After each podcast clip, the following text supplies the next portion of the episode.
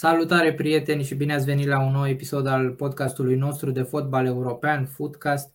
Astăzi sunt împreună cu Costi și Ionuț și avem plăcerea să îl avem ca invitat pe Andrei Tivirichi, comentator la Digi și jurnalist sportiv. Salut, salut Andrei, vă salut, salut băieți. Vă salut băieți și salut și pe cei care ne ascultă, ne văd. Mulțumim că Salutare. ți-ai făcut timp. Salut. Cu, cu mare plăcere.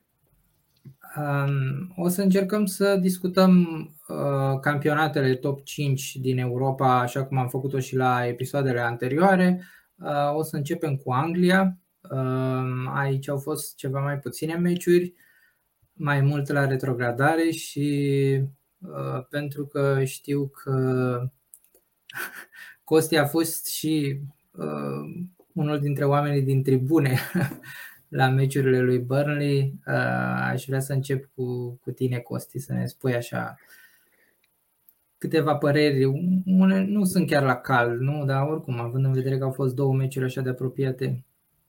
Da, noi, sincer, aveam așteptări mult mai mari de la meciul cu Watford. L avem și pe uh, Wout Weghorst, debutant, uh, Corner revenit după, după Cupa Africii, Uh, un Watford care, uh, care avea ca absențe pe Manuel Denis și pe Ismail Assar. Adică cam toate, cam toate circumstanțele ne dădeau pe noi favoriți în meciul ăla și era meciul care practic ne-ar fi sărit, uh, ne-ar fi sărit vreo două locuri. Meci sold out după vreo trei ani de zile, adică erau toate circumstanțele să se întâmple ceva frumos. Și echipa a jucat absolut îngrozitor, deci lumea a fost extrem de dezamăgită și extrem de, extrem de nervoasă după meciul ăla. Nimeni nu mai spera la nimic, adică ne așteptam la meciul cu, cu United să fie pur și simplu un meci de 2-3-0 pentru, pentru Diavoli.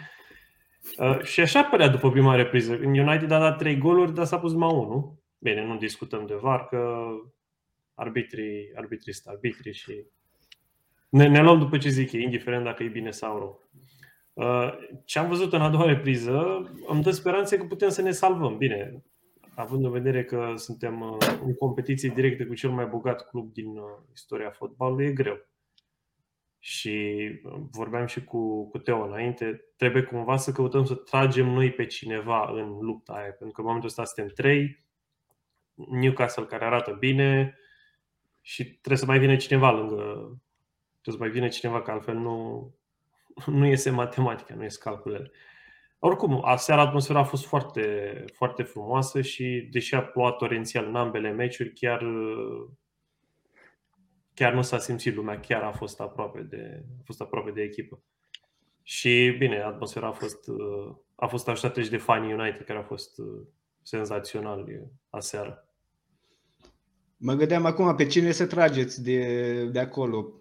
Ce mai la îndemână pare Everton în momentul de față. Uh, știi cum e? Everton are lotul ăla de 23-25 de jucători, uh, toți jucători foarte buni, mulți peste, mult peste ce au Burnley, Watford sau, sau Norwich. Problema e că la, la ei, nu știu, fizic stau ok, problema e de mentalitate, nu știu, de, de psihic, e ceva acolo care e, e o degringoladă totală în, și da, în joc, și în lot. Tocmai că Lampard nu mi se pare un bun motivator. Nu știu, cam mari probleme în a gestiona situații de genul ăsta. Uh, mie Lampard, eu nu, nu vreau să-l critic ca antrenor pentru că a avut, pur și simplu, a avut un job la Derby unde a făcut treabă destul de ok. I-a dus pe locul 6 în finala play-off-ului pe care a pierdut-o. După aia a sărit direct la o echipă cu pretenții de, hai să nu zic de campionat, pretenții măcar de, de top 3 și să zici că te bați la titlu până, în, până spre final.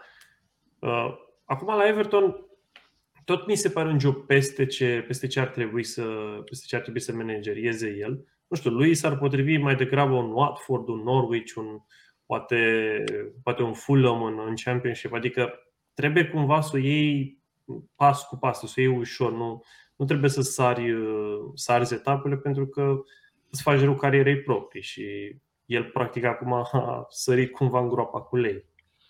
La Dacă îmi permiteți, aș vrea să, să intervin pe subiectul ăsta, că ați ajuns la Lampard, pentru că eu am mai tot discutat și cu prieteni și pe la emisiuni. În legătură cu uh, școala de antrenori englezi și uh, e în momentul ăsta, tu mea, un soi de paradox, pentru că Premier League este la nivelul care este, da, din punct de vedere al performanței, din punct de vedere al investițiilor. Academiile din Anglia în ultimii 10 ani au produs uh, extraordinar, rezultate foarte bune la Naționala Mare, la Naționala sub 20 de ani, știți și voi foarte bine că, pe urmă, voi sunteți specialiști aici pe, pe Premier League și vreau să vă întreb și pe voi, cum, cum vi se pare treaba asta? Faptul că Anglia totuși nu livrează atât de mulți antrenori de nivel înalt, pentru că dacă ne uităm în ultimii, habar n-am, 30 de ani, cred că vreau să spun că îi numărăm pe degete, dar nici măcar pentru că nu văd unul. Culmea e cumva Southgate la națională, care a făcut rezultate, el fiind tânăr, Anglia care a încercat cu antrenori experimentați, da, cu selecționări precum Sven Goran Eriksson sau cu, cu Capello. Și de asta vă întreb, cum îi vedeți voi viitorul lui, uh, lui Lampard ca antrenor și, în general, cum vedeți uh, treaba asta cu, cu școala de antrenori englezi? De ce nu e la nivelul, uh, să spunem, jucătorilor? Păi la acum, nivelul echipelor de club. Acum, majoritatea antrenorilor englezi, cu mici excepții, practică un fotbal destul de, nu știu, destul de pragmatic. Eu l-am pe Sean Dyche în cap, un antrenor care nu știe altceva decât un kick and run, un stil al anilor 90. Și jucătorii englezi care devin antrenori, cum e și Lampard, ei au crescut oarecum în stilul ăsta. În anii 2000 încă se juca un stil nu, nu era ce era în anii 90, dar tot era un stil destul de destul de tăios așa. Uh, poate nici nu le se dau suficiente șanse și e și presiunea asta foarte mare. Vedem pe Graham Potter care face o treabă foarte bună la Bine. A făcut la începutul sezonului, acum nu mai e Brighton nu se mai descurcă extraordinar. Uh, e presiunea mai mare că ești englez, e, practic e, presa e mai e foarte, e cu toți, toți ochii presei, practic, stați țintiți asupra ta. Uh, și, nu știu, dacă ești străin, parcă îți vine mai ușor să vii, să pleci, să... Dacă ești englez, parcă nu, nu, nu e la fel de nu e la fel de comod să pleci în, uh, sau scoțian sau nord-irlandez, că l-avem și pe e interesant, e interesant ce spui, că de obicei națiuni, națiuni vorbesc, cum și nu doar, sau societăți, nu națiuni fotbalistice și atât, sunt destul de, uh, unele, mă rog, sunt conservatoare și probabil că e și cazul englezilor. Uh, unii sunt foarte, da, patrioți, cum sunt francezi și țin foarte mult la elementul local, uh, elementul autohton, aici mă refer și la jucători, mă refer și la antrenor. Uite, cum e Italia, de exemplu. E greu să pătrunzi ca antrenor să în Italia dacă n-ai un background ca jucător acolo. Și cumva mă gândeam că totuși, poate chiar presa ar putea să pună un soi de presiune pentru promovarea antrenorilor, antrenorilor englezi. Dar opinia publică, că e o chestie de orgoliu și pentru ei, mă gândesc, bă, suntem inventatorii fotbalului, avem cel mai puternic campionat, parcă am vrea să avem și niște antrenori acolo la nivelul ăla.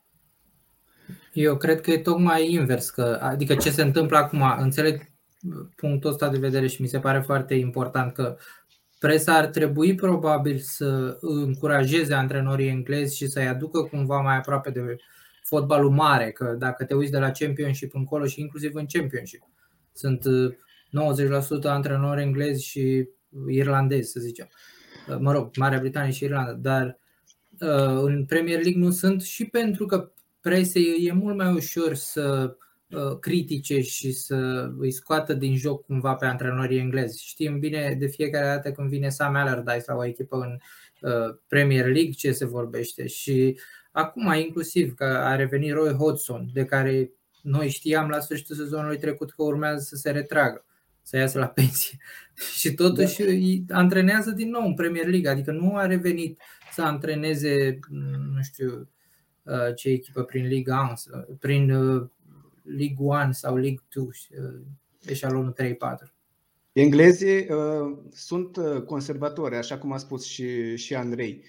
Uh, mă gândeam acum dacă am luat o istoric sau, nu știu, cronologic, de-a lungul anilor, uh, englezii, nu știu, foarte puțini antrenori au, au avut rezultate în, per total și în Europa sunt câțiva, enumerăm pe degete, prin comparație cu, nu știu, cu Italia, cu Germania mai nou. Și mă gândesc că e și o ușoară tranziție între, între uh, adică practic și englezii s-au europenizat cumva la nivel de stil, au uh, început să preia din, uh, din, de la ceilalți, pentru că știm cu toții că au avut acel kick and run am decenii la rând și practic, acum încearcă să se debaraseze prin aducerea de, prin, prin exodul de antrenori pe lângă faptul că vin și foarte mulți jucători din extern, cum la fel vedem și antrenori. Și poate, nu știu, poate nu reușesc ceilalți să afirme sau faptul că avem atât de mulți antrenori din, din afara albionului ar fi o problemă pentru ceilalți care, și cum spuneam, e o tranziție, adică începe să, să, să plece toată, toată, nu știu, trupa aia de antrenori cu Sam Allardyce, ca exemplu, Roy Hodgson din generația veche și acum, nu știu, așteptăm să vină din generația nouă și după cum se vede, nu prea avem mari speranțe sau Asta e o ușoară tranziție și la ei, chiar dacă au rezultate, pentru că rezultatele au venit în fond pe investiții foarte, foarte mari. Da, cred că problema la englezi în principal e de. Am, am tot vorbit de presiune. Adică nu, nu mi se pare că englezii sunt, uh, nu știu, sunt mai presus sau mai prejus decât alții. Pur și simplu. Ei așa se cred, oricum. Ei au o mentalitate de Categoric. A fi, a fi diferit. Și tocmai de asta spuneam, prin și istoric și cu toată. Cu, deci, dacă îmi permiteți, uh, bine, am mai, mai multe informații. Acum nu vreau să fiu subiectiv pentru că țin cu Spurs, dar, uh, cum spuneam, de exemplu, că englezii au jucat decenii la rând kick and run, uh, aș spune că prima dată când s-a, s-a văzut o luminiță din, eu, cumva din fotbalul acela europenizat a fost când a venit Ardiles la Spurs în 80 și atunci uh, s-au schimbat un pic, au început să pună mingea jos mai mult, să nu facă mereu același, uh, să aibă mereu același stil de a arunca mingi uh, pe cele două vârfuri. Da, uite, vezi că până atunci, până, inclusiv până spre sfârșitul anilor 90, că eu mi-aduc aminte și ce discuții erau când a venit Wenger în 96, mi-aduc aminte citind că nu mă uitam la fotbal atunci, um, că era un necunoscut. Bine, Wenger nu era unul dintre mari antrenori ai Europei atunci, dar oricum, ideea e că până spre sfârșitul anilor 90, începutul anilor 2000, în Anglia nu erau antrenori străini atât de mulți. Poate e și ăsta un factor uh, care a adus succesul campionatului și de asta este un campionat așa de uh, renumit și cu atât de mulți bani și cu atât de multe meciuri frumoase. Adică era un, era un titlu, scuze, era un titlu cerebru atunci în, în presa din Anglia când a fost numit uh, Wenger în 96, Arsene Hu. Da, Cum exact. a, antrenat, a antrenat în Japonia, sigur, avea experiența la ASE Monaco, dar uh, lor li s-a părut că era era prea puțin Necunoscut. ceea ce își propunea Arsenal, exact, dar are un merit uriaș pe permanent Wenger. Adică a pus bine de tot mingea jos și uh, cumva a, a dat așa un, uh, un trend un... până la urmă. A lansat un trend în materie de, de fotbal, de estetica fotbalului și rivalitatea aia cu United, eu cred că a fost foarte, foarte bună. Chiar a fost benefică pentru toată competiția. Păi, da. apropo de discuția cu antrenori englezi, acum câte exemple avem de antrenori englezi care, uh, care fac treabă bună? Nu prea sunt. Nici din noua generație, nici din veche generație, care oricum au pierdut au pierdut Da, dar asta teren. discuția, că eram da. curios de ce, de ce nu se întâmplă lucrul ăsta, pentru că au toate condițiile. Dar poate, nu știu, vor veni din generația asta, uite, din generația lui Lampard, un, un uh, Steven Gerrard care are un început promițător da, de carieră, da. poate Rooney, mă gândesc din, din generația lor, pentru că ei au jucat având niște antrenori foarte buni la echipele de club, antrenori de la care cu siguranță au învățat lucruri. Și eu, de la Ulie, de la Mourinho și așa mai departe, nu mai vorbesc de, de Ferguson. Așa, uite... cred că ei ar putea să, să, să însemne ceva cu adevărat în, uh, în fotbal european, doar în, în Premier League, ca antrenor. Uite, Am exemplu Rooney, scuze, scuze Ionuț. Da. Exemplul Rooney mi se pare un exemplu foarte bun. El, spre deosebire de Lampard, a cumva a știut să... a recunoscut că a fost în discuții cu Everton, dar nu a vrut să lase, nu a vrut să lase Darby pentru că a zis, bă, eu am un proiect cu oamenii ăștia, vreau să-i ajut până simt că nu mai pot să-i ajut știm cu toții în ce, ce situație e Darby. Clubul ăla, el la câteva săptămâni distanță să dispară, practic. Și nu vrea, nu, mie îmi spune chestia asta că el se gândește, mă, eu nu vreau să ard pașii, vreau să merg organic cumva și vreau să, nu știu, să, să știu că mi-am atins potențialul maxim la nivelul X, după aia să mă duc la X plus 1, X plus 2 și până, până în Premier League. El dacă reușește să, să salveze Darby de la retrogradare, mie mi se pare uh, performanța asta echivalentul cu o promovare cu, cu Darby, pentru că Darby are deja, că au ajuns la vreo 30 de puncte sau ceva de genul. O da, de asta... aici uite că uh, tot discutam de Lampard, dacă uh, vreți să continuăm discuția asta. Uh, vi s-ar fi părut mai natural dacă de la că și Lampard la Darby a fost în, uh, acum 3 ani sau uh, 4. Dacă de acolo din Championship ajunsese la baraj, cred, dacă nu mă înșel, uh, ar fi venit la Everton în situația în care este acum Everton. Adică o echipă de locul 15 care se bate uh, aproape de retrogradare, ok, e de, destul de safe deocamdată, dar ar fi părut un pas mai natural sau a fost saltul ăla la Chelsea care i-a dat peste cap toată cariera? Cred că pentru genul acela de context sunt antrenori uh, care să vină să te salveze la retrogradare. Uh, bine, bineînțeles că nu vorbim de Lampard și probabil că știi la cine vă gândesc. Eu acum mă gândeam, dacă e să, da. uh, iarăși să revenim la discuția cu cei din noua generație, am observat și la Neville, care a încercat la Valencia, a avut uh, o experiență. Da, bine, acolo a fost o, o conjunctură, că era prieten cu Peter Link, altfel da. nu l-a angajat nimeni. Și mă gândeam că dacă încerci, după ce ai terminat carieră de jucători, o iei pe calea de antrenoratului și nu-ți iese, te duci în, în, la Sky Sports în studio și cam acolo se termină totul. Și din ce, din ce am observat, ca mulți sunt, uh, sunt acolo. Așa că de aia nu mai vedem uh, antrenând în Premier League sau Championship. Bine, e și mult mai comod. da, da, da. Da, și, mă rog, ești, uh, la englezii și chestia asta uh, de rivalitățile astea între fani care sunt parcă se văd și mai, și mai mult când e vorba de, și de antrenori și de jucători englezi. Uh, vedem toată lumea. Deci o polarizare mai mare în jurul lui Graham Potter nu am văzut în, în jurul unui antrenor englez. Eu sunt unul din cei, eu să recunosc și poate o să-mi atrag niște înjurături, uh, îl consider pe Potter un antrenor destul de, destul de overrated. Adică nu, nu știu, ne uităm și la, ne uităm și la bine, la clasament acum ei sunt, în, uh, ei sunt în prima jumătate, dar la un moment dat știți că era pe locul cât pe 3 sau pe 4 începuseră da, da, da. după vreo da, 10 etape începuseră extraordinar. Da. da, și uh, s-a stins ușor, ușor. Bine, Brighton nu e genul de echipă care să, să, rupă, să rupă nori așa cu lotul pe care îl au. Dar mi se pare, adică lumea vorbește de, de Potter de parcă ar fi un antrenor de, nu știu, de asta, de, de Champions League. De Champions League, da, de world class. Și până nu-l vedem la o echipă world class, nu o să știm niciodată. Adică, bine, e ipotetic vorbind, am putea să și spunem și ce ar face și Dyche dacă s-ar duce la o echipă cu bugetul lui, nu știu, Leicester sau lui United.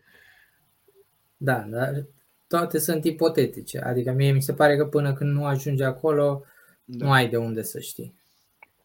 Uh, ce da, s-ar putea asta fie... foarte mare. Scuze, scuze. Da, ascult. Nu e problemă.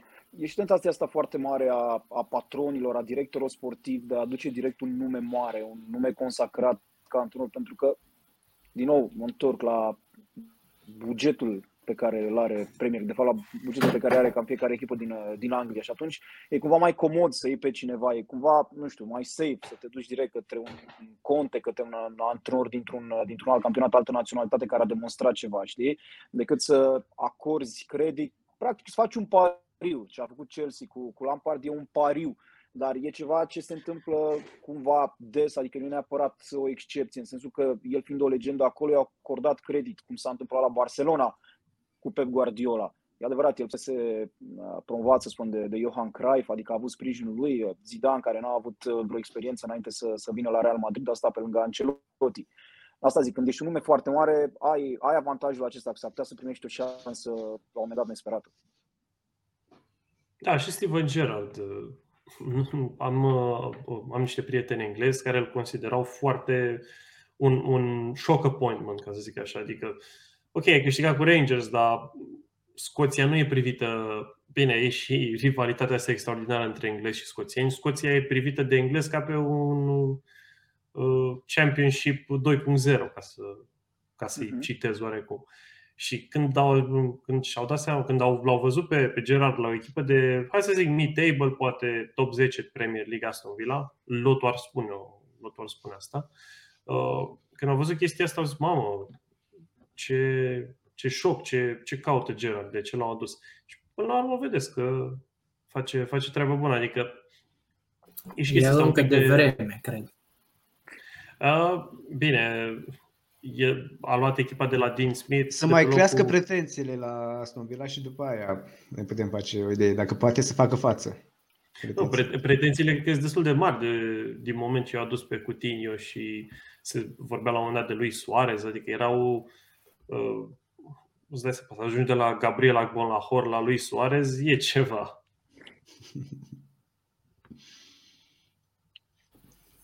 Da. Eu vă propun să trecem la prima parte a clasamentului și aici aș vrea să-l întreb pe Andrei cum vede lupta la titlu și cum crede că o să se finalizeze totul în Anglia. Lupta la titlu, nu știu, Anglia s-ar putea să fie campionatul care să dea titlul, deci în mod oficial, undeva în martie. Adică nu există competiție pentru titlu în acest sezon. Nu știu, e un tur de forță așa pe care l-a făcut uh, Manchester City, uh, a morșeluit în, în campionat în acest sezon. Mm, da, e, e greu să te bați cu, cu o echipă de genul ăsta, cu un antrenor de genul acesta. Liverpool a făcut-o, e meritul ei care reușit în ultimii ani să câștige campionatul. Uh, a mai fost acea luptă când, uh, acum 2 ani, nu? În 2019, când luat, da, da. Când a luat City și, mă, normal, cu, cu numărul de puncte pe care l-a avut Liverpool ar fi câștigat în orice alt da, sezon da, da, da. campionatul. Dar tocmai, vezi, pentru că a fost o competiție atât de mare și tacheta s-a ridicat atât de sus, încât, uh, iată, Liverpool n-a, n-a reușit să, să ia atunci campionatul. Sincer, uh, o vedeam pe Chelsea anul ăsta. Nu știu dacă neapărat Uh, marea favorită, dar acolo, lângă Manchester City, mi se pare că are un lot uh, foarte bun, moral extraordinar, evident, după ce câștige Champions League, s-au întărit, au făcut uh, achiziții, dar uite că nu e chiar sezonul pe care, pe care și-l dorește. Acum obiectivul e evident să termine în, în top 4. Da, cam, cam asta ar fi părerea mea așa mare despre titlu un an City sau doi ani City, un an uh, Liverpool, un an Chelsea, cam acolo. Să vedem când va fi rândul lui United, că deja cât se face? Un deceniu, nu? Fără titlu da. pentru, pentru ei. No, deci au încercat o... Din 2013, da, au încercat... Da, nu. Asta zic, mergem uh, spre un deceniu. Au încercat tot felul de formule, cu tot felul de, de antrenori, și cu Mourinho, și cu Van Hal, și cu cu mai tiner, da, cu, cu Solskjaer, sute, sute de milioane investite în transferuri și iată că ce a făcut uh, Sir Alex nu prea poate să reușească nimeni. Păi United, în primul rând, trebuie să-și rezolve problemele din, uh, din centrul apărării și problemele de la mijloc. Adică, noi nu am fi obținut niciun, nici, niciodată uh, punctul ăla seară dacă, dacă Maguire n-ar fi fost în teren. Nu știu, probabil că dacă era orice alt fundaș uh, mai de Doamne ajută, nu ar fi, nu ar fi făcut greșelile și pur și simplu, în primul rând greșelile de poziționare pe care, pe care le-a făcut Maguire. Pur și simplu el a pus uh, cumva a tras toți fundașii înspre el că n-a știut să se poziționeze și, și l-a scăpat pe, pe în, continuare, în continuare vorbim de cel mai scump fundaș din, uh, din istoria fotbalului. Da, și, și asta e și probabil și un orgoliu din partea, din partea conducătorilor United. Adică te gândești, bă, am dat 80 de milioane pe omul ăsta. Nu putem chiar să scăpăm de el așa gratis sau să-l dăm pe 10-20 de milioane la... Nu știu, eu, eu l-aș vedea la Everton, că asta pare o... Vezi, da. aici uh, intervine nou bugetul, că uneori e, e o sabie cu două tăișuri. Ai foarte mulți bani, arunci niște sume pe piața transferurilor fără să evaluezi foarte, foarte bine situația și Anglia are în momentul ăsta Premier League, da, cel mai scump fundaș, îl are pe cel mai scump portar, Kepa, care nici măcar nu e, nu e om de bază, nu e titular uh, la Chelsea. Adică gândește ce ar face cu sumele astea un director sportiv, să spunem, de, de nivelul lui uh, Bepe Marota, de nivelul lui Monci, pentru că asta e o artă, efectiv, să ai un director uh, sportiv bun e, e o artă. Ceea ce face un, un om de, de tipul acesta, mă refer la oamenii pe care i-am, i-am menționat, e, e o chestie extraordinară. S-a văzut cel mai bine la Juventus după ce a plecat Marota, echipa s-a dus în cap.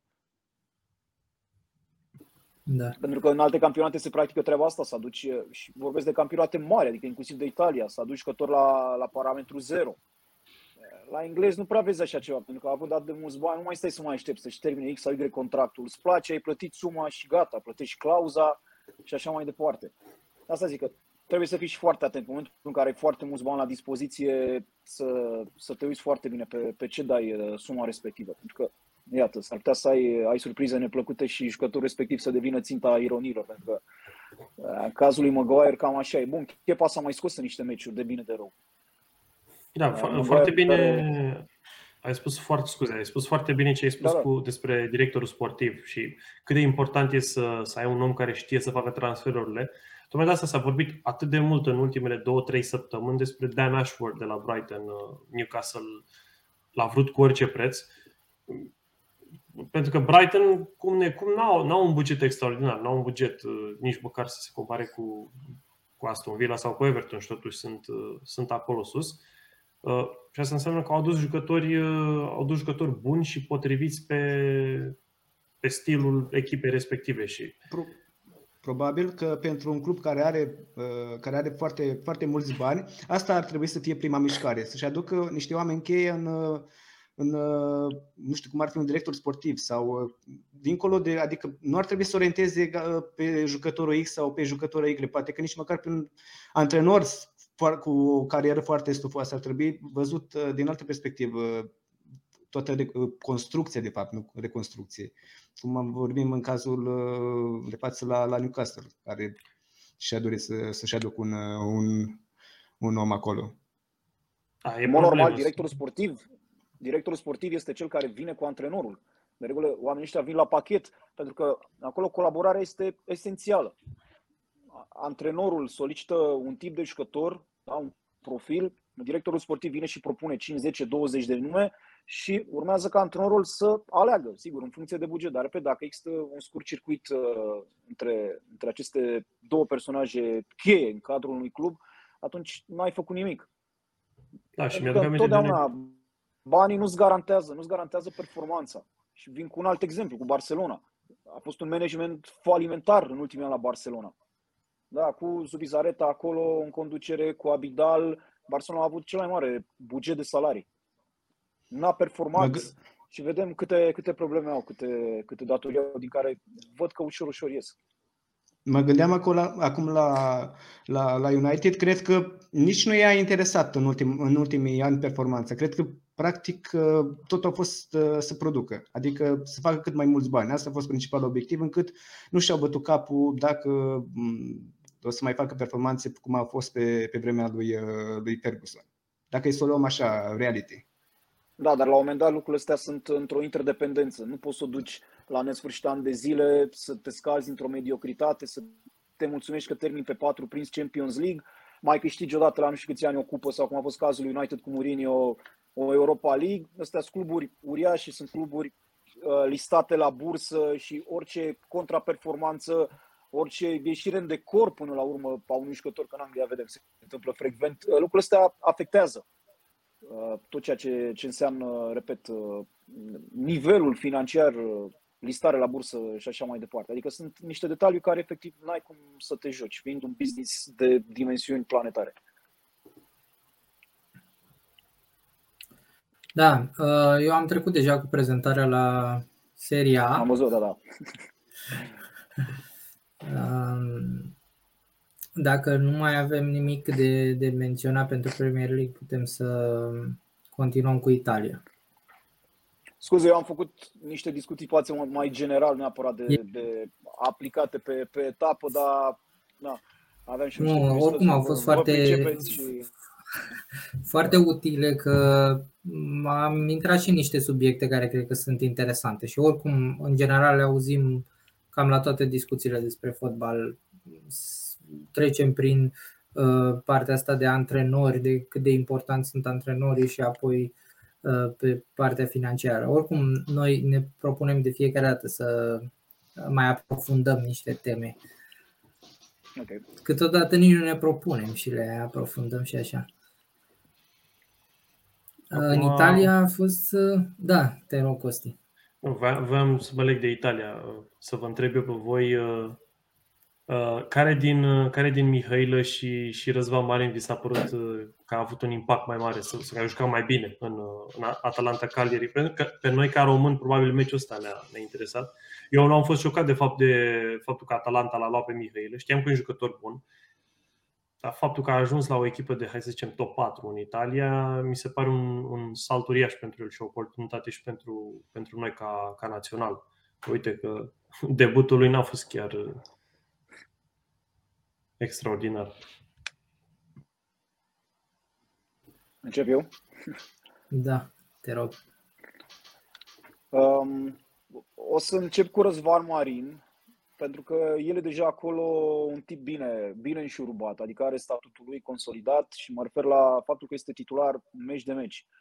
Mm, echipa a avut mari probleme în sezonul ăsta, dar iată că ușor, ușor a început să, să facă rezultate, să obțină puncte și să iasă din uh, zona retrogradării. Chiar ar fi păcat uh, din punctul meu de vedere. Poate na, sunt ușor subiectiv că avem un român acolo și chiar mi-aș dori să rămână, dar mi s-ar fi părut și mi se pare în continuare ciudat ca echipa asta să pice cu acest lot, pentru că sunt destui jucători acolo, cunoscuți jucători cu experiență. E bine că el uh, s-a impus, Cagliari poate să fie genul de, de trambulină pentru el, cine știe, poate va, va prinde un transfer. S-a vorbit la un moment dat uh, de AS Roma. Bun, acum să trecem la Mihaile. A fost o surpriză pentru toată lumea, sunt convins inclusiv pentru el transferul acesta, pentru că el uh, vine pe o perioadă destul de complicată, atât din punct de vedere individual și colectiv. Parma stă rău în clasament, el n-a jucat foarte mult, a fost accentat, a avut o pubalgie, e genul, genul aceea de accentare uh, foarte păguboasă, te ține destul de mult timp în afara terenului, dar Atalanta are un uh, centru de scouting formidabil, unul dintre cele mai bune din Italia, are o academie extraordinară și cu siguranță oamenii ăștia au ochit acolo niște, niște calități uh, clare la Mihailă. Acum să vedem cât de mult va reuși să joace, în câte meciuri uh, va fi titular și trebuie să profit și de, de niște oportunități. Poate niște jucători de acolo din față la un moment dat se mai accentează, sigur că nu dorești nimănui așa ceva, dar se, se mai întâmplă într-o competiție de aduranță și atunci, aduranță și atunci poate va reuși să profite de, de astfel de oportunități. Da, și asta să fie un pas, un pas în cariera lui, poate chiar poate un transfer definitiv la Atalanta. Nu știu exact termenii, da. termenii deal-ului între, între Atalanta și Parma, dacă e doar un împrumut sau un împrumut cu opțiune slash obligație de cumpărare sau alte alte clauze da, pe genul. Sunt niște clauze pe care trebuie să, să le bifeze un număr de meciuri. Dar, normal, când o echipă de genul ăsta, repet, o echipă care e foarte bună, dar care nu e nici Juventus, nu e nici Inter, nici Milan, adică nu își permite să arunce sume foarte mari. În momentul în care se orientează către un astfel de jucător tânăr și îl ia sub formă de împrumut, cred că țintește mai sus, mai departe, adică se gândește inclusiv la un transfer definitiv. Și chiar vorbeam uh, de curând la, la o emisiune la Digisport. Uh, Mihail, în momentul ăsta, e jucătorul român care evoluează la cea mai importantă echipă. Atenție, nu vorbim aici de Tătărușanu, care e la Milan, dar ne referim la jucători care să joace da? și, ar mai fi, și care să ne intereseze și pentru echipa națională până la urmă. Și ar mai fi Ștefan Radu Arațio, care e deja legenda acolo, dar el e un om care a renunțat de mult la echipa națională și din păcate este un sezon în care el nu mai joacă foarte mult. Sari uh, având alte planuri până la urmă. Și asta zic, Mihailă, iată, ajunge la o echipă ca Atalanta, o echipă obișnuită cu Champions League în uh, ultimii ani. Și faptul că a fost uh, debutat deja, asta, asta spune destul de multe. Adică chiar da. Uh, și da. cei de acolo au, au așteptări și își doresc să, să, să aibă un progre- o marjă de creștere cât mai, cât mai mare. Așa, Atalanta o, o echipă care, uh, care dă cumva șanse jucătorilor, jucătorilor tineri. Uh, dacă nu mă înșel, Cristian Romero uh, a venit la Spurs chiar, chiar de acolo. Da. Bine, eu nu ți-ar putea tu să nu fii foarte... Ești, era așa foarte un fel de poker face când am zis de Romero. Nu, nu Ai să jucătorul lui Juventus. Da, da, da. și... Uh, Acolo sunt ciudățenile din seria cu, cu proprietăți, da, da, da. cu... Au ei mai... Împrumuturi. Împrumuturi, da, da, da. Da, păi Chiricheș a fost împrumutat, nici nu mai știu dacă el, el cred că încă e că sub contract cu Napoli practic și e doar împrumutat la, la Sassuolo sau e deja permanent la Sassuolo. E așa o... Cred că, că e, de ceva, e de ceva vreme acolo. Da, e... mai erau, Chelsea mai făcea chestii de-astea, împrumuta un jucător un sezon, venea înapoi, după o lună stătea, s-a antrenat cu Chelsea, după aia pleca iar un an de zile la aceeași echipă. Cu viteze Arnhem și că făceau, aveau chestiile astea, chestiile astea între ei. Da, da, trimiteau destul de mulți da. jucători acolo.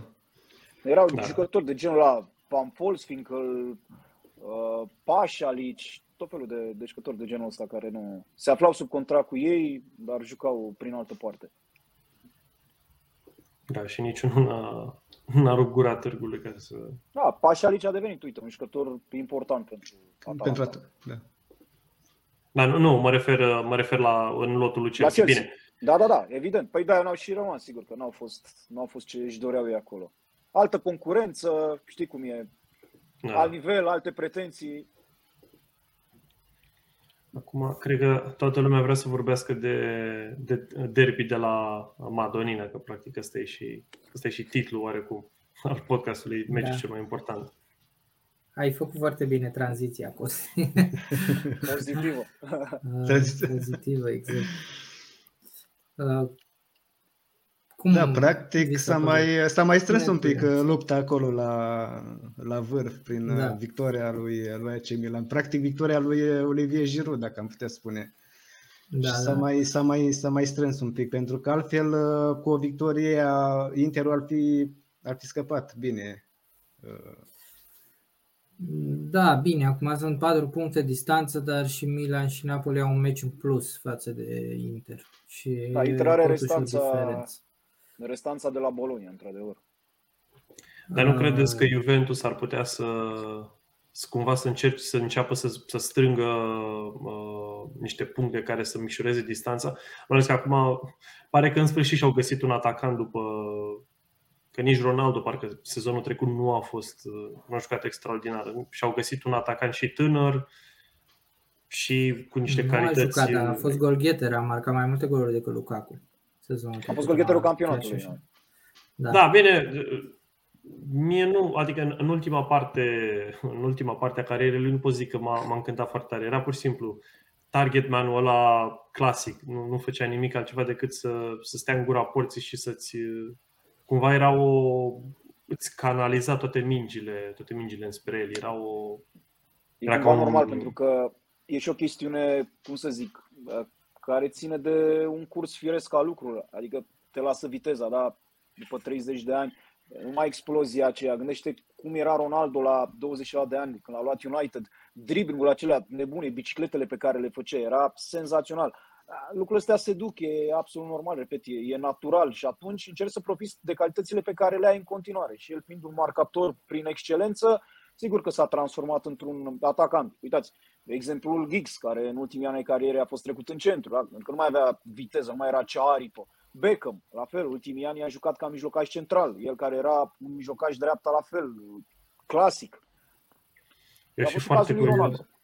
Sunt foarte curios cum ar fi arătat Juventus într-un, nu știu, într-un sistem cu doi, uh, un 3-5-2 sau un 4-4-2 cu, cu Vlahovic și cu Ronaldo în atac. E greu pentru că amândoi sunt, uh, sunt protagoniști. Amândoi, da, își doresc să, să fie golgheteri și în jurul lui Ronaldo e greu să crească altceva. Adică cel mai bun exemplu cred că este Benzema, care pentru mine e unul dintre cei mai mari atacanți, cel puțin din ce am văzut eu. Și demonstrează în continuare, adică ține în spate pe Real Madrid. A fost omul numărul 1 după ce a plecat Cristiano Ronaldo. E, nu avea cum să aibă Benzema cifrele lui Ronaldo în toți anii aceia. Pentru că tot jocul era făcut cumva pe Cristiano Ronaldo. Mingile îl căutau pe el, inclusiv Benzema, era locotenentul, nu? Locotenentul lui Cristiano Ronaldo. Asta, asta e problema la uh, Uh, cum să zic, la tacticile astea ale, ale directorilor sportivi sau managerilor care caută să aducă cât mai multe vedete posibil și vedetele astea vedem că nu prea nu prea îți fac, nu prea fac bine. Cum e, cum e la, la PSG, de exemplu, că practic tu ai acolo trei jucători care vor să fie, fiecare din el vrea să fie lider și dacă stai și te uiți în par, la fiecare în parte, la calitățile fiecăruia în parte, fiecare are cumva niște motive să fie îndreptățit, să, să, să spună, mă, eu sunt lider, eu trag echipa asta în spate.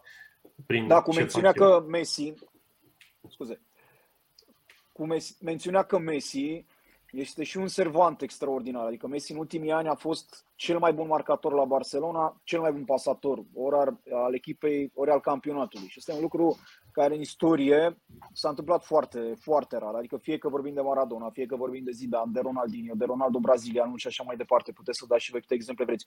Unul ori a fost un jucător de creație formidabil, genul Ronaldinho, ori un marcator genul Ronaldo. Messi a reușit să fie și așa și așa. Sigur, nu vorbim de sezonul ăsta unde, când are două goluri în campionat. Până la urmă, nu e un campionat care să-l definească, după părerea mea, pe Messi. Și oricum e un campionat care nici măcar nu s-a încheiat. De asta zic, adică Messi ar putea să joace pentru Neymar, pentru, pentru uh, Mbappé sau pentru un alt uh, coechipier, dar alții n-ar putea să, să conlucreze, că se tot vorbește acum de Holland și Mbappé, că e normal, sunt jucătorii poate cei mai, cei mai importanți cumva care vin din spate, deși pe Mbappé e clar o certitudine. Multă lume spune, domnule, n-ar putea să joace în aceeași echipă, că fiecare vrea să fie Ioara întâi. Pentru că Real Madrid mai nu înțeleg că ar încerca să-l aducă pe Holland. Mbappé e aproape rezolvat. Ar fi foarte interesant cum ar juca ei doi în aceeași echipă.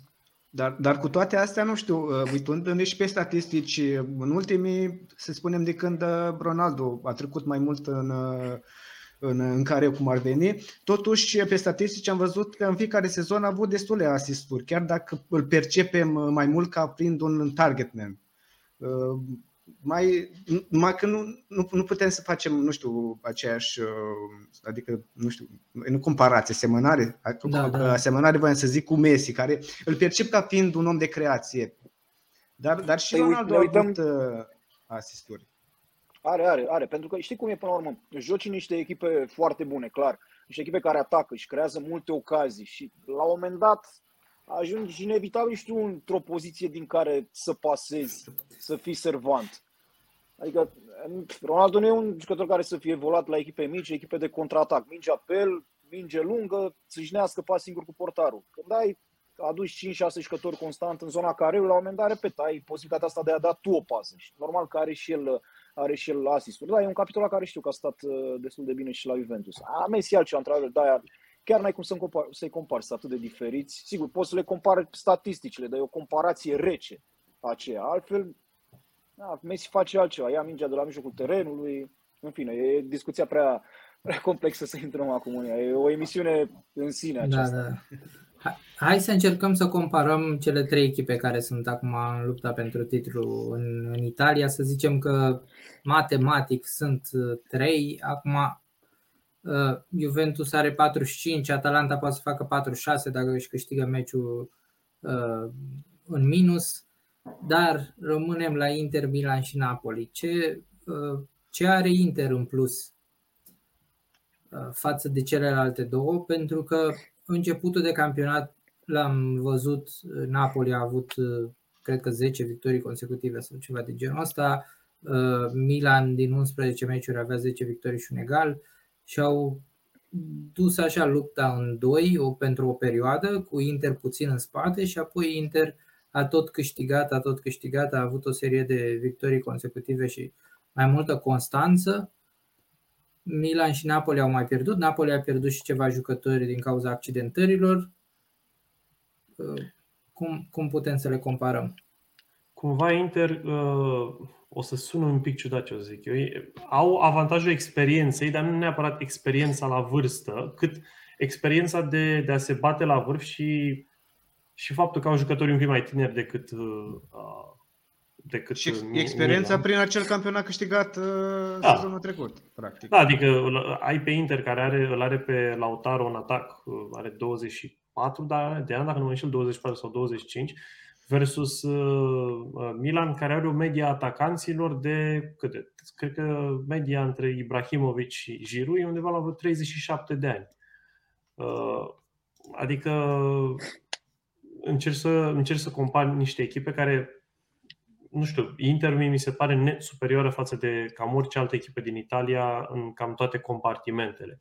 Și la mijloc, și în atac, și în, și în apărare au câte un lider care să-ți facă Uh, nu știu, să facă diferența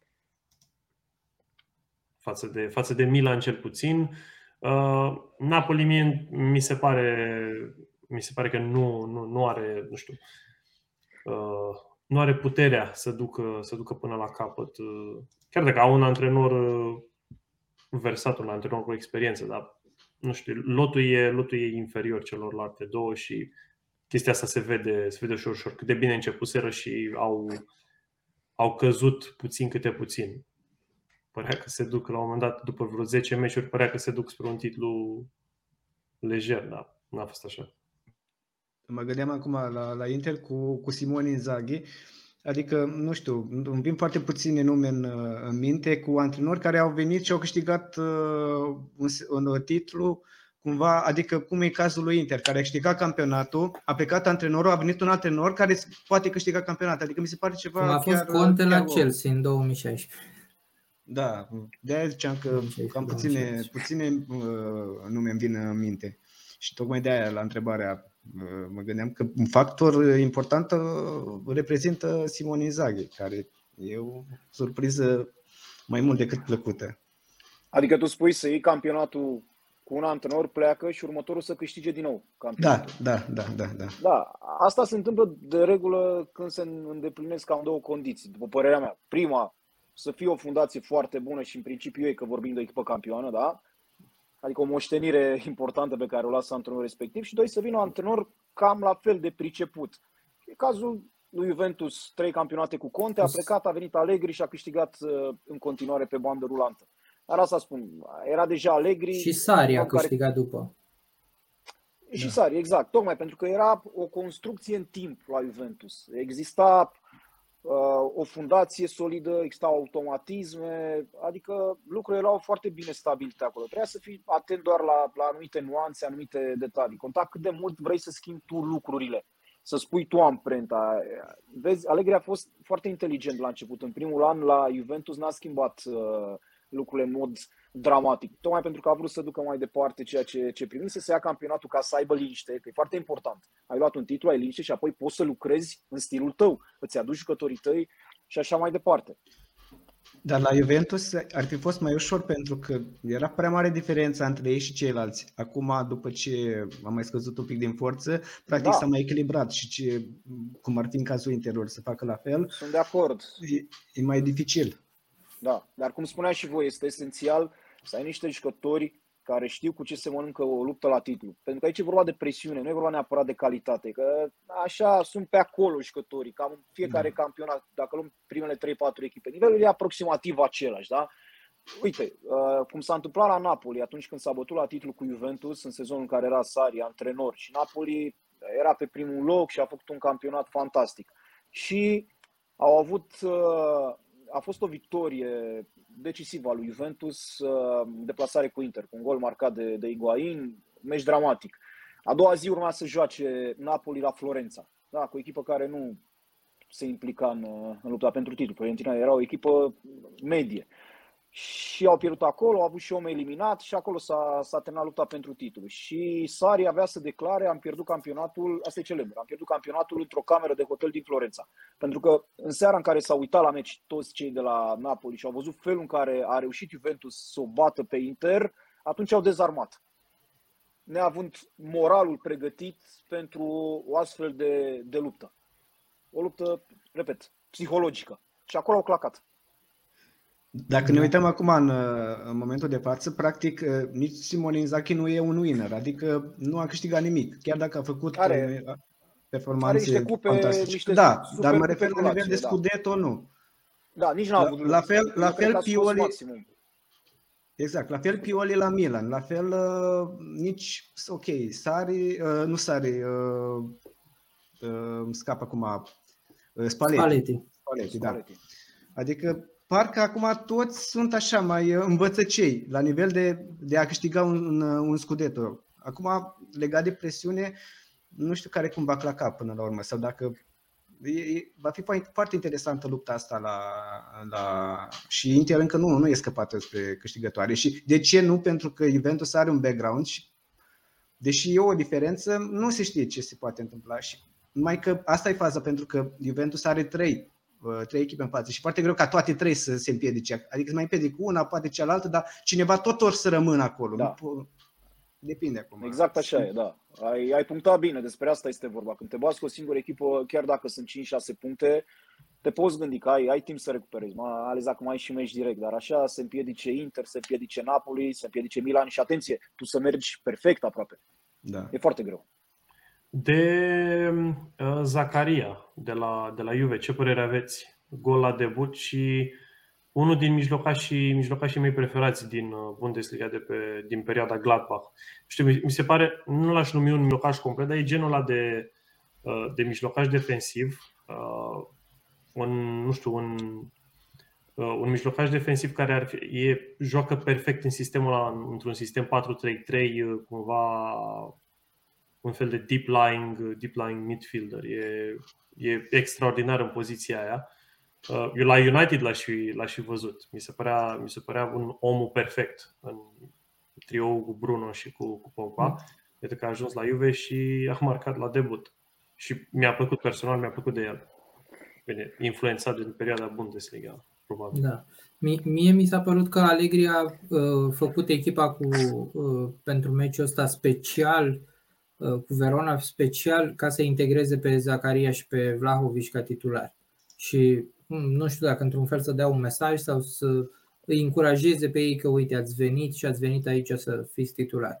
Până la urmă și transferul Zacaria a fost un, uh, tot un motiv din asta, o, o acțiune de forță pentru că puteau să-l ia gratis în vară și au dat acum 7 milioane sau puteau da 5 milioane și jumătate, nu mai știu exact, și l-au luat acum și acum îl încurajează că ok, o să fii, o să intri în teren e un plus față de ce au arătat uh, Ramsey și chiar și Rabiot.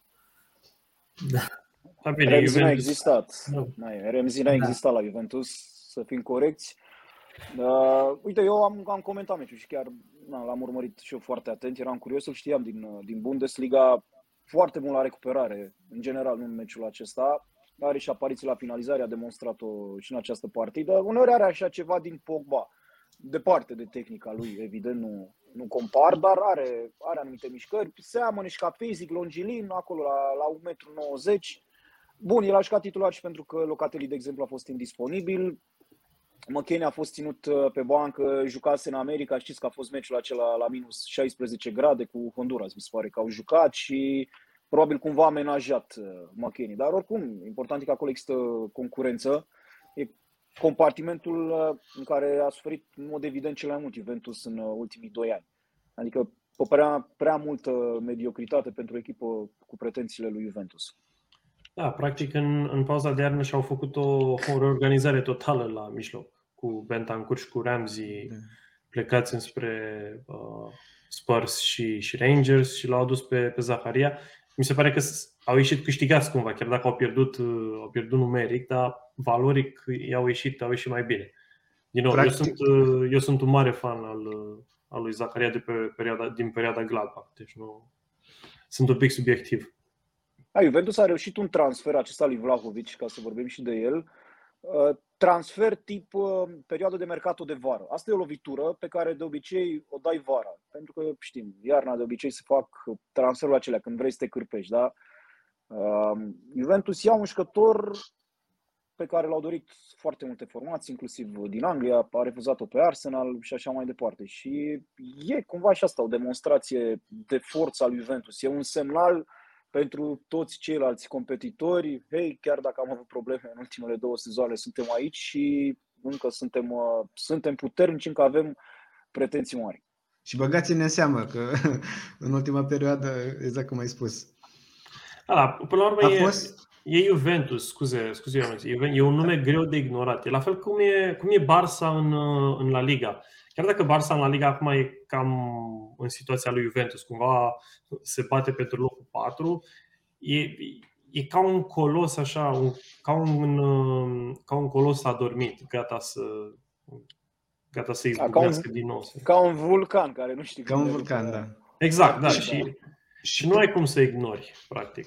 Și practic uh, vedem cum două, trei transferuri îți pot nuanța, de fapt, uh, nu știu, în primul 11 sau lotul în general sau rezultatele care vor, uh, care vor urma. Și faptul că ambii au, au, avut, au impactat la, la debut, ăsta poate să reprezinte un mare plus pentru, pentru ce va urma. Și pare și genul de context în care, uh, nu știu cum a fost cazul Zacaria, care a profitat și de absența Locatelli, te poți infiltra ușor, ușor în, în, în echipă cu niște evoluții bune. Nu, da, aduci un entuziasm în rândul suporterilor cu astfel de mutări, chiar în rândul exact. echipei, pentru că imediat dacă și coechipierii simt, băi, oamenii ăștia au venit și ne ajută, cresc imediat nivelul, atunci te simți tu altfel. Și alți jucători pot beneficia în sensul că își pot crește nivelul de joc. Iar aici aș vorbi de Morata, care are acum, să spunem, un punct de sprijin, sau invers am putea spune, da, Vlaovic are punctul acesta de sprijin numit Morata, pentru că Morata n-a fost niciodată golgheter în cariera lui, dar e un jucător incredibil de, de util. Adică e genul de atacant pe care îl vezi acum în marginea carului advers și în câteva secunde e la el pe 16 metri. S-a întâmplat efectiv în meciul ăsta cu Verona. Iar uh, am văzut că și presa din Italia l-a lăudat, am făcut și eu în timpul partidei pentru că a jucat extraordinar de bine. Adică golul lui Zacaria e creat de el, 90%. Adică nu te poți barasa de un jucător ca, ca Morata. Indiferent că da. îl joci, nu-l joci, da. nu, aduci pe altcineva. Ca Vlahovic, ca Vlaovic poate să-l ajute inclusiv pe Morata să joace mai bine. Și atunci, evident, întreaga echipă are de câștigat, beneficiază. Da, ei cumva sunt în, în competiție direct, extra de atacanți, bine, diferiți din punct de vedere al calităților, dar ei cumva transferul lui Vlahovic, cum ai zis și tu, Andrei, îl ajută pe, îl ajută pe Morata să, cel puțin în gândire, bă, a venit omul ăsta, acum clar nu o să mai fiu, nu o să mai fiu titular meci de meci, chiar dacă joc, dacă joc prost. Trebuie să trebuie să-mi, să-mi cresc performanțele da. în teren și la antrenamente și mai știu eu ce. Asta înseamnă competiția până la urmă într-o echipă. Și întotdeauna e esențial să nu fii dependent de un fotbalist, deși la un moment dat s-ar putea să fie inevitabil. Da, cum e, uite, la da. Milan, de exemplu, e problema Giru, Giru și Ibrahimovic și nu ai pe altcineva. Adică ei doi, știu, bă, avem vârsta pe care o avem, dar nu e nimeni în spate care să ne amenințe serios. Uite, aici aș face o paranteză, dacă vreți, apropo de Giru, că tot l-ai adus în discuție. Eu, sincer, mă bucur pentru realizările astea ale lui. E un, un atacant care a fost foarte blamat, mai ales după Mondialul din 2018. Domne, n-a avut șut pe poartă, ce căuta în lot ok, lumea a făcut comparația asta cu Benzema și pot să înțeleg. Benzema e altceva, da? altă calitate, altă, altă stufă de atacant. De ce n-a fost Benzema la lot? Acum știe toată lumea. Un pariu care a ieșit din plin, da, lui Deșam, campion mondial, Deșam cu Giroud titular. Dar el e un fotbalist care totuși a făcut niște chestii importante în carieră. Adică, gândiți-vă, e al doilea marcator din istoria Franței. Dacă nici Franța n-a avut fotbaliști, n-a avut atacanți, atunci nu știu cine a mai avut. Uh, în spatele lui Thierry Henry. De la Arsenal a avut, țin minte, o perioadă foarte bună. Marca niște goluri extraordinare. A dat scorpionul ăla la un moment dat. Jocul de cap era impecabil. Era o statistică, văzusem de acum vreun an și ceva, de când a venit el în Premier League, uh, până în momentul respectiv, era jucătorul care marcase cele multe goluri cu capul. Adică foarte multe calități și foarte, foarte util, dar ok, depinde cu cine îl compari. Nu e Platini, nu e Benzema, nu e Zidane trebuie să te gândești da. cât te poate ajuta omul respectiv da? într-un angrenaj cu caracteristicile pe care le are el. Da, și cum a fost el criticat în 2018 după, după campionatul mondial și în timpul și înainte, uh, ei făceau comparația între Giroud și Givarc din, din lotul din 98 al Franței, un atacant tot așa, care nu spunea absolut nimic, a câștigat Cupa Mondială fiind titular, dar nu, nu a făcut el mare lucru. Uh, asta nu e, nu e vina lor că nu există cineva mai bun pe postul respectiv. Ei sunt to- în momentul la top 1 la ceea ce, ceea ce poate să, poate să ofere naționala respectivă pe, pe postul ăla la momentul, la momentul respectiv. Și Giroud, da, erau, erau mici, erau mici în da. 98. Și mai cred că și, și Henry, dar i-am văzut în 2000. Mai cred că acele critici au venit și pe fondul, uh, nu știu cum uh, obișnuim noi acum să ne orientăm foarte mult pe statistici, pe cifre, pe când a dat, uh, nu știu, 30 de goluri sau n-a dat, nu știu câte pase.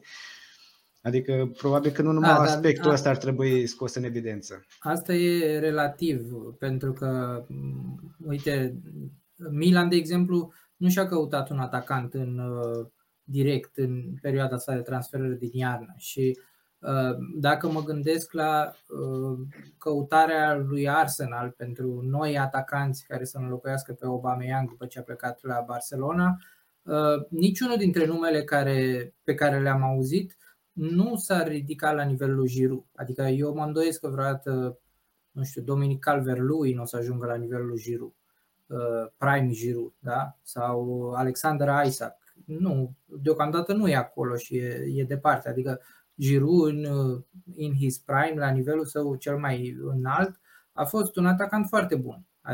Cel puțin pentru Premier League și pentru ce era atunci în Premier League 2012-2016, să zicem, când a fost el mai activ. Chiar, chiar nu cred că niciunul dintre, dintre oamenii ăștia ar ajunge acolo. Și Milan nici nu și-a căutat atacant activ în perioada asta, pentru că ei nici nu s-au bazat foarte mult. Adică golurile lui Giroud și Ibrahimovic nu sunt golurile care i-au adus pe ei pe trei sau în lupta pentru titlu. Da, erau, au iau, destul de mulți oameni care marchează. Rafael Leao, Brahim Diaz care creează foarte mult, sau marcat multe goluri și din mijloc, Chesie. Da, Brahim Diaz începuse bine sezonul, s-a, s-a cam stins, în schimb Rafa Leao chiar e, chiar e un jucător care poate să, să ajungă departe. Important e ca Milan să, să reușească să-l păstreze. El a avut un, un fel de explozie sezonul ăsta și, bun, nu e un nou, e un jucător da, da. de viteză, e așa, nu știu, foarte, foarte atletic, foarte elegant uh, în mișcări. Îl vedeți pe Leao cumva să-i înlocuiască pe, pe bătrânei, pe Ibra și pe, pe Giru când o să se retrag la un moment dat? Sau o să plece de la Milan, că nu cred că mai durează mult. Mie mi se pare că Leao joacă mai mult ce juca Cristiano Ronaldo când a venit la Manchester United. Adică e da, jucător de, de margine. Nostal, e da. central. Da. da. Și s-ar putea să-l vedem la fel uh, spre apusul carierei undeva, retrăgându-se în, uh, ca, ca nouă, clasic. Da, că pare, deși portughez, pare, da. pare același tipar de jucător cumva.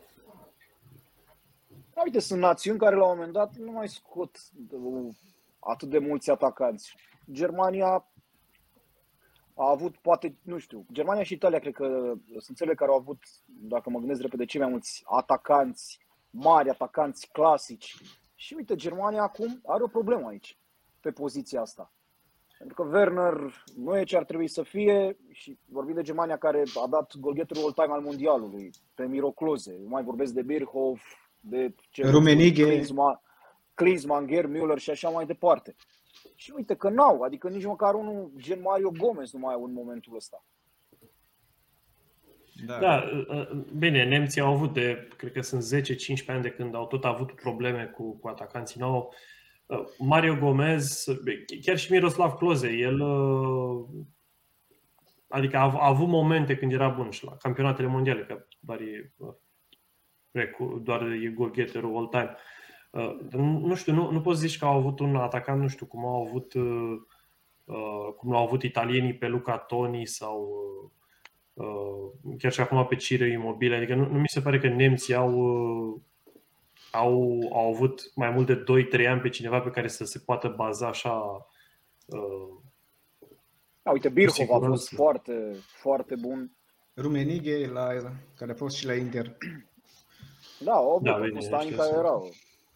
Podolski, Podolski care, mă rog, eu cred că cel mai mult randament în carieră l-a dat la echipa națională. La da, Chiol, ok, dar Chiol nu era o echipă mare.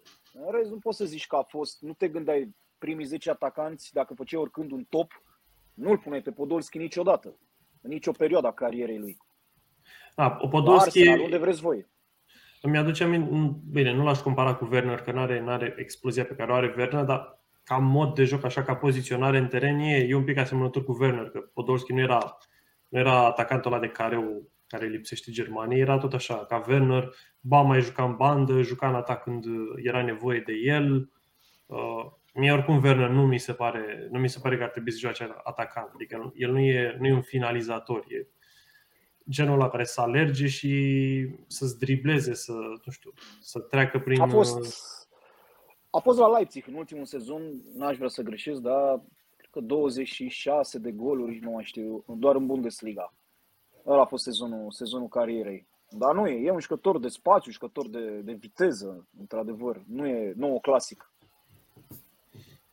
Da, și uite că Teo a făcut trecerea chiar foarte bună spre Bundesliga. Către, către Bundesliga. Aici cred că putem să trecem oarecum repede.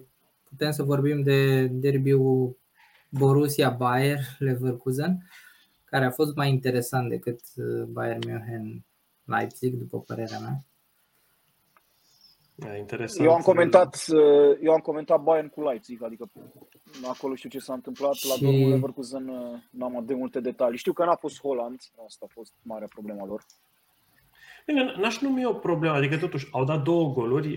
Problema la Dortmund, care a fost și sezonul ăsta, și sezonul trecut și cam multe sezoane în spate, a fost întotdeauna apărarea. Și vorbeam și cu Teo înainte de, înainte de podcast, chiar înainte să înregistrăm. Akanji, acum o săptămână, dacă nu mă înșel, chiar în etapa trecută, a făcut un meci extraordinar, ca la o săptămână distanță să facă un meci absolut execrabil și să-și dea și un autogol. Uh, Zagadu nu mi se pare, adică mie mi se pare un jucător de, nu știu, de Arminia, Bielefeld, de o echipă de asta de a doua jumătate a, clasament, a clasamentului. Nu, pare că e greșeală acolo. O să-și da, rezolve da. problemele acum cu transferul lui Niklas Jule de la, de la rivala Bayern. Poate da, că... uite, ar fi interesant să-l vedem pe Akanji, care e un e genul de fundaș care Uh, care dorește așa să se aventureze, să, să iasă cu mingea la picior, să, nu știu, cumva să construiască, să construiască el fazele un fel de, un fel de mijlocaș defensiv. Dacă, dacă Sau de sweeper de pe vremuri, dacă de Barcelona. Da, exact, exact. Uh, și să-l aibă pe Zule în spatele lui, care să-i ofere o siguranță. Până la urmă, Zule, deși pleacă de la Bayern, eu nu cred că Bayern a vrut să-l dea, totuși e, e fundaj de națională, uh, o să, o, să, o să ofere o siguranță, o siguranță de care are nevoie apărarea și uh, zicea și Andrei, a lipsit și Holland și... Bine, și mijlocul de acum, de, de, de la jocuri cu Leverkusen, cu Dau, Brandt în linie de 3 și cu Bellingham, adică nu ai avut niciun... Pe Dau nu-l văd ca un mijlocaș defensiv care să țină acolo în mijlocul. Dau a jucat oribil. Și a jucat și oribil, da. a făcut niște greșeli, a făcut Păi el era omul din mm. în jurul care trebuia să învârtă da. jocul la mijlocul terenului. E, dacă e să ne luăm fizic. Te rog, te rog. Uh, scuze, dacă, e, dacă e să ne luăm din punct de vedere fizic, Bellingham ar fi trebuit să fie, să fie cumva prezența aia defensivă și să prezența defensivă, prezența fizică. Totuși, Dau cred, e un, cred, e, e prea mic, e prea, nu, Cred nu, că, are, nu are fizicul necesar. Da. Cred că Bellingham se îndreaptă mai mult spre un, uh, hai să nu zic, nu, nu, un mix 8-10 mai degrabă. Asta cred că spre asta se îndreaptă, ca și stil. Da. Mi se pare un pic, mi se pare un pic ciudat, uh, ciudată chestia asta, adică el nu e, nu e genul ăla de jucător, nu mi se pare un număr 10 pentru că nu e foarte agil, nu e, nu știu, da. Nu, nu e genul de jucător care să alunece cumva. Depinde cum percepem. Messi. Uh, depinde cum percepem numărul 10. Numărul 10, nu știu cum a fost Hagi sau uh, nu știu. Sau numărul 10 cum e Kevin De Bruyne. Sau, da, acum sunt niște diferențe între roluri. Da, uite, da. ca un, să zicem, un nou Kevin De Bruyne sau un jucător pe stilul ăla, l-aș vedea pe, pe Bellingham. Bine, la Dortmund un, un jucător cum, a, cum e Zacaria ar fi fost perfect. Da, exact. Da, bine, da, l-au, l-au pe Royce, ăla e profilul până la urmă. Royce ar trebui să fie ceea ce, ce e de Bruyne pentru, pentru City și pentru Belgia. Mie Bellingham mi se pare formidabil, mi se pare mijlocașul viitorului, l-aș vedea jucând oriunde, oriunde, la Madrid, la Barcelona. Și a avut un progres sezonul ăsta, chiar l-am urmărit la niște meciuri uh, pe faza ofensivă, adică am văzut cu niște driblinguri, cu goluri marcate, are foarte multă încredere. Se vede că uh, el avea calitățile astea, avea cumva treaba asta în el, doar că uh, au ieșit la suprafață pe măsură ce a început să joace, a devenit uh, un jucător important la Dortmund, un jucător care devine nu foarte important și pentru echipa națională a Angliei și are mult mai multă dezvoltură. Adică eu cred că va ajunge chance la, la una dintre echipele astea mari de tot pe ce va pleca de la, de la Dortmund. Iar Jule e o mare surpriză, recunosc. Adică pe, pe Jule îl vedeam, de exemplu, se vorbește de Barcelona. Ei și tot caută fundaș central, că înțeleg sau înțeleg, înțeleg. Ar fi ajuns la un acord cu Aspilicueta, ar mai fi varianta Christensen, că sunt toți băieții de la, de la Chelsea care trebuie să plece. Și era pe listă pentru Zule. Mie Zule mi se pare la fel, are vârstă bună, are o, o ieșire cu mingea la picior senzațională, adică o viteză de deplasare pentru un jucător ca el are pare făcut în laboratorie, mi se pare un monstru din punct de vedere fizic. Foarte greu să câștigi ca atacant vreun duel uh, cu Niclas Zule. Ar fi o mare, da. o mare lovitură, un mare câștig, zic eu, pentru Dortmund transferul ăsta. A, și da, Brand, bine. vreau să-l menționez pe Brand pentru că îmi place foarte, foarte tare. Mi se pare jucător cu, cu o eleganță extraordinară. Da, da și mie mi se pare subevaluat. Ai, uh-huh, ai doi exact. jucători, îi iei pe Brand și pe Royce, care cumva încearcă să suplinească aceeași, nu știu, aceeași poziție, aceea, același rol în, în echipa lui Dortmund. Rolul ăla de. Da, avantajul că Royce, Royce poate să joace în lateral, da? să fie ca un, ca un atacant lateral, în vreme ce Brand e uh, mai degrabă jucător de centru terenului. Și aici, dacă știi să, să le îmbini calitățile, ca antrenor, cu siguranță ei uh, pot să ofere foarte multe. Adică nu se calcă pe picioare. Asta vreau să zic. Și, și Roze nu cred că a găsit un, nu știu, un sistem bătut în cuie sau tot parcă pare în căutări. Nu, nu știe exact ce vrea să joace și prin asta și pe... Au avut și probleme. Și probleme, probleme cu da. accentările. Da. Adică au jucat meciuri în care Witzel, fundaș central, uh, și în trecut Atru... au mai jucat cu Emre, Emre Can, bine, când uh, jucau cu trei pe, pe spate. Uh, n-au găsit într-adevăr acolo, la nivelul liniei de fund, chiar n-au găsit uh, formula ideală. Da, mie, mie la Dortmund nu atacul mi se pare problema cât, uh, cât ce se întâmplă în apărare și, și în partea cumva uh, partea de mijlocaș, mijlocaș defensiv, că totuși ai da, îi dai două goluri Leverkusen, nu e, adică două, trei goluri într-un meci, ar trebui să, dacă te numești Dortmund, ar trebui să-ți asigure măcar un măcar punct. un punct. De acord. Da, și mai ales ai jucat și acasă, în fața fanilor, că ușor, ușor încep să revină fanii și, și în Bundesliga. Uh, germanii sunt un pic mai, uh, uh, un pic mai panicați cu, cu virusul ăsta decât alte, decât alte țări. Uh, aveai toate circunstanțele să, nu știu, măcar să încerci să menții distanța aia față de, de Bayern, nu să-i, să-i ajut să se distanțeze și mai, și mai mult. Eu zic că e greu ca o echipă să înceapă campionatul în Germania cu gândul serios, dar serios, realist, luăm titlul. E, nu știu, mi se pare imposibil. Uite, am uitat la Dortmund acum 2 ani. Au fost pe prima poziție. Diferența a făcut o lotul. La un moment dat, când au pierdut unul sau doi jucători, deci unul sau doi dintre titulari, dacă se accentau, se simțea efectiv, n-avea cine să vină pe bancă. Să vină de pe bancă și să, să le câștige un meci. În vreme ce la Bayern aveau practic două echipe, cum se întâmplă și în momentul ăsta. Mie de Bayern, de exemplu, mi se pare una dintre favorite clare la, la Champions League. Ca lot, ca joc și așa mai departe. E, e foarte, foarte greu. E, e diferența atât de mare Ok, mai Dar... pierd, tocmai asta e, că ei pierd puncte. S-a întâmplat sezonul ăsta, au fost chiar umiliți, ok, de Gladbach în, în cupă, dar au mai pierdut apoi și în campionat cu Gladbach, adică sunt meciuri pe care le pierd. Dar nu e echipa aia care să, să fie atât de constantă și să aibă parcursul ăla astfel încât să profite de, de toate sincopele astea ale lui Bayern. Și atunci își permit inclusiv 3-4 înfrângeri pe sezon. Dar trebuie să vină odată și odată și uh, o echipă care să, să-i doboare. Nu știu, prin orice context, o surpriză, nu știu, cum am văzut în, uh, în Liga sau chiar după hegemonia lui Juve. Adică păi da, da, o să aibă la un moment dat un, uh, un punct slab sau o formă mai... Ok, a fost Klopp, a luat două campionate la rând, ceea ce este, pare incredibil la momentul ăsta da. să iei lui Bayern două campionate, dar vezi că Bundesliga are particularitatea asta. Nu sunt patroni. Nu vine un miliardar. Da. Ca în Anglia, ca în Italia, gata, domnule, am luat echipa, băgăm de anul viitor 200 de milioane transferuri și ne apropiem de Bayern. N-ai cum, e un plafon pe care aproape că n-ai cum să-l depășești, doar să prinzi o generație extraordinară, cum a avut Klopp. A prins o generație pe care a inventat-o el, să fim serios. A inventat exact, exact. Cine era Blajikovski? Dogan. Exact, da. toată lumea.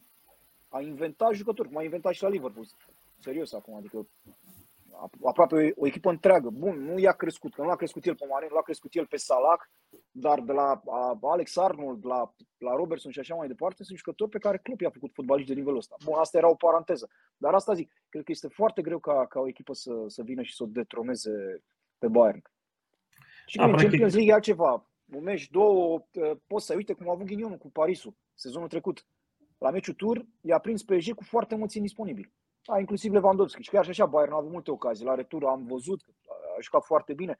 Dar într-un campionat, la 30 ceva de etape, îți dai seama cât de bun trebuie să fii tu ca adversar al lui Bayern. Da, trebuie să, ca, ca să-i dobori pe Bayern, foarte mare dreptate ai cu, cu partea financiară. Practic, cel puțin, cel puțin jumătate plus unul din, din club e deținut de, deținut de fani. Și până la urmă, fanul e ca mine și ca voi. Nu poate să-și permite să dea 100.000 de euro într-un an de zile la, la club, oricât ar vrea el. Da, uh, uite, l-ai pe Holland, da, care s-a făcut un atacant de talie mondială, da? primii trei, clar, în lume. Și când te gândești și îl ținem pe Holland, mai luăm doi acum în vară și face echipă să o batem pe Bayern, o să plece Holland, că nu poți să-l ții. În schimb, Bayern, da. de la Bayern se pleacă atunci când vrea Bayern, cum a plecat Toni Kroos. N-a vrut Bayern să-i ofere contractul pe care și-l dorea el. Și e Toni Kroos, adică ce, ce discutăm?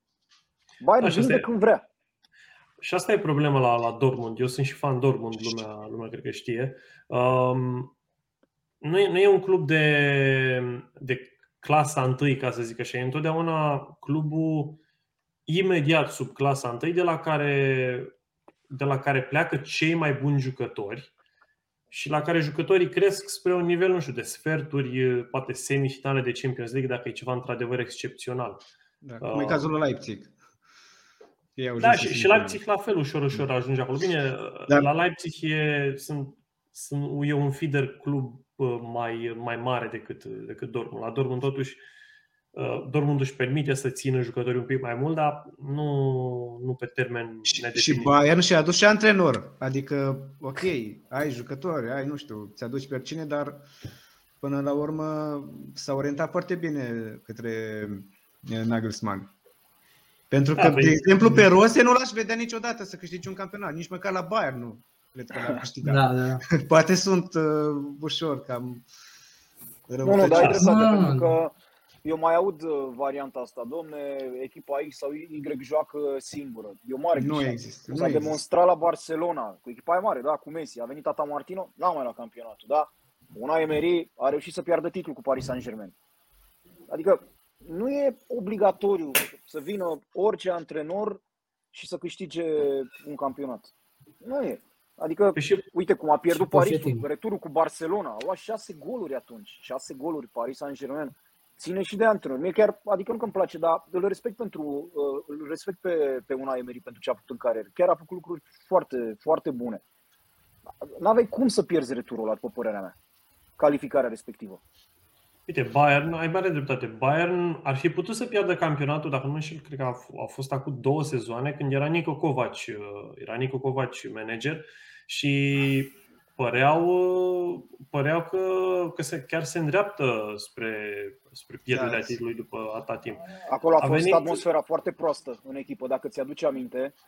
El uh, era foarte rigid, foarte rece cu jucătorii s-a apucat să țină pe bancă pe, pe Thomas Müller și imediat vestiarul l-a, l-a dat la o parte. Adică după aia Bayern, fără Nico Kovac a defilat și uite la Thomas Müller. Uitați-vă pe statistici. Cel mai bun pasator, cel, mă rog, mă refer la asisturi, în sezoanele trecute, inclusiv sezonul ăsta. El care pe la un moment dat golgheter, era om cu 20 de goluri pe sezon și acum are 20 ceva de asisturi într-un campionat și jucătorul ăsta fusese trecut pe linie moartă. Și când ești un jucător cu, cu statutul ăla, cu greutatea lui Müller în vestiar, s-ar putea să ai o problemă dacă îl dai la o parte, mai ales că omul îți demonstrează că nu e terminat ca fotbalist. Da, și, și, și dovadă că a plecat și de la AS Monaco, apoi, adică s-ar putea ca problema da. să fie la el. După, da. după Covaci a Eu venit un antrenor să... la fel de... Uh, scuze, scuze, te vreau să zic că după Nico Covaci a venit un antrenor la fel de rigid, Hansi Flick, rigid așa, nu știu, dacă îi vedea expresiile faciale și modul lui de, de a vorbi și de a se comporta, părea un robot. Și un robot care cumva știu să, să facă roboții să, să meargă. Deci e, e și, nu, el chiar a și o atmosferă incredibilă acolo. Da, da, știința a jocului. atmosferă toate... pentru că el da. fusese secund la națională. În fine, ideea e că vestiarul clar l-a, l-a dorit în momentul în care a fost propus. Pentru că la nivelul ăsta, ca să închei, eu sunt convins că într-o echipă de genul ăsta, indiferent cine e președinte, cine e antrenor, când schimbi un antrenor, mai ales în timpul campionatului, când ai niște probleme, eu zic că iei 2-3 lideri și, și consulți. Adică mi se pare normal să discuți cu Neuer, să discuți cu Thomas Müller și cei care, care mai sunt. Vă cum vi se pare? E potrivit? Nu e? Adică sunt campion mondial, da. câștigător de Champions League, da. cum să nu te bazezi pe părerea lor? Nu e ca și cum că unii zic, nu domne, nu e bine că asta înseamnă ceva. Cu jucătorii antrenorul, nu, e greșit să interpreteze așa lucrurile. Îi consulți.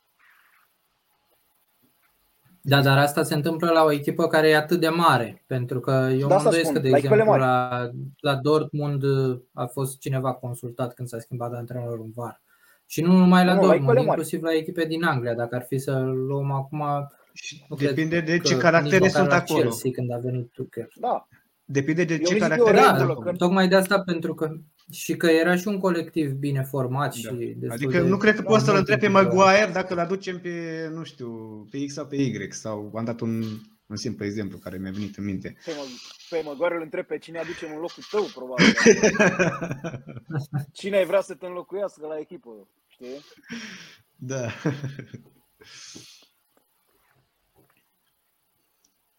Da.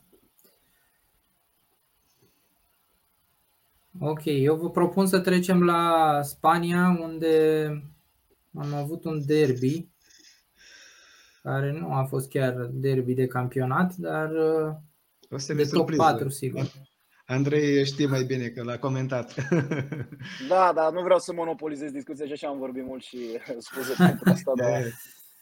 Uh, da, mie, mie unul mi s-a părut o, o surpriză pentru că nu mă așteptam ca Xavi să uh, vină. Recunosc, noi am văzut toate meciurile de când a venit, am văzut câteva uh, părți importante, uh, dar aici mi s-a părut că a intrat cu o echipă care chiar a jucat fotbal frumos. Adică am văzut Barcelona lui Guardiola jucând meciuri mult mai urâte și mai slabe decât meciul ăsta. Chiar dacă, ok, jucătorii nu sunt la aceeași valoare, sunt anumite probleme pe unele părți. Uh, Dani Alves, care are și el o vârstă, nu poate să se întoarcă uh, din jumătatea adversă minutul, după minutul 45 și așa mai departe. Uh, sunt și lucruri care au scârțit, dar a fost un fotbal frumos. Nu mă așteptam la asta de la Barcelona, chiar împotriva lui Atletico. Uh, și Atletico mm, mi se pare chiar mai jos decât media sezonului ăsta, deși pe mine nu m-a impresionat sezonul ăsta deloc, dar meciul ăsta a fost chiar, chiar mai slab.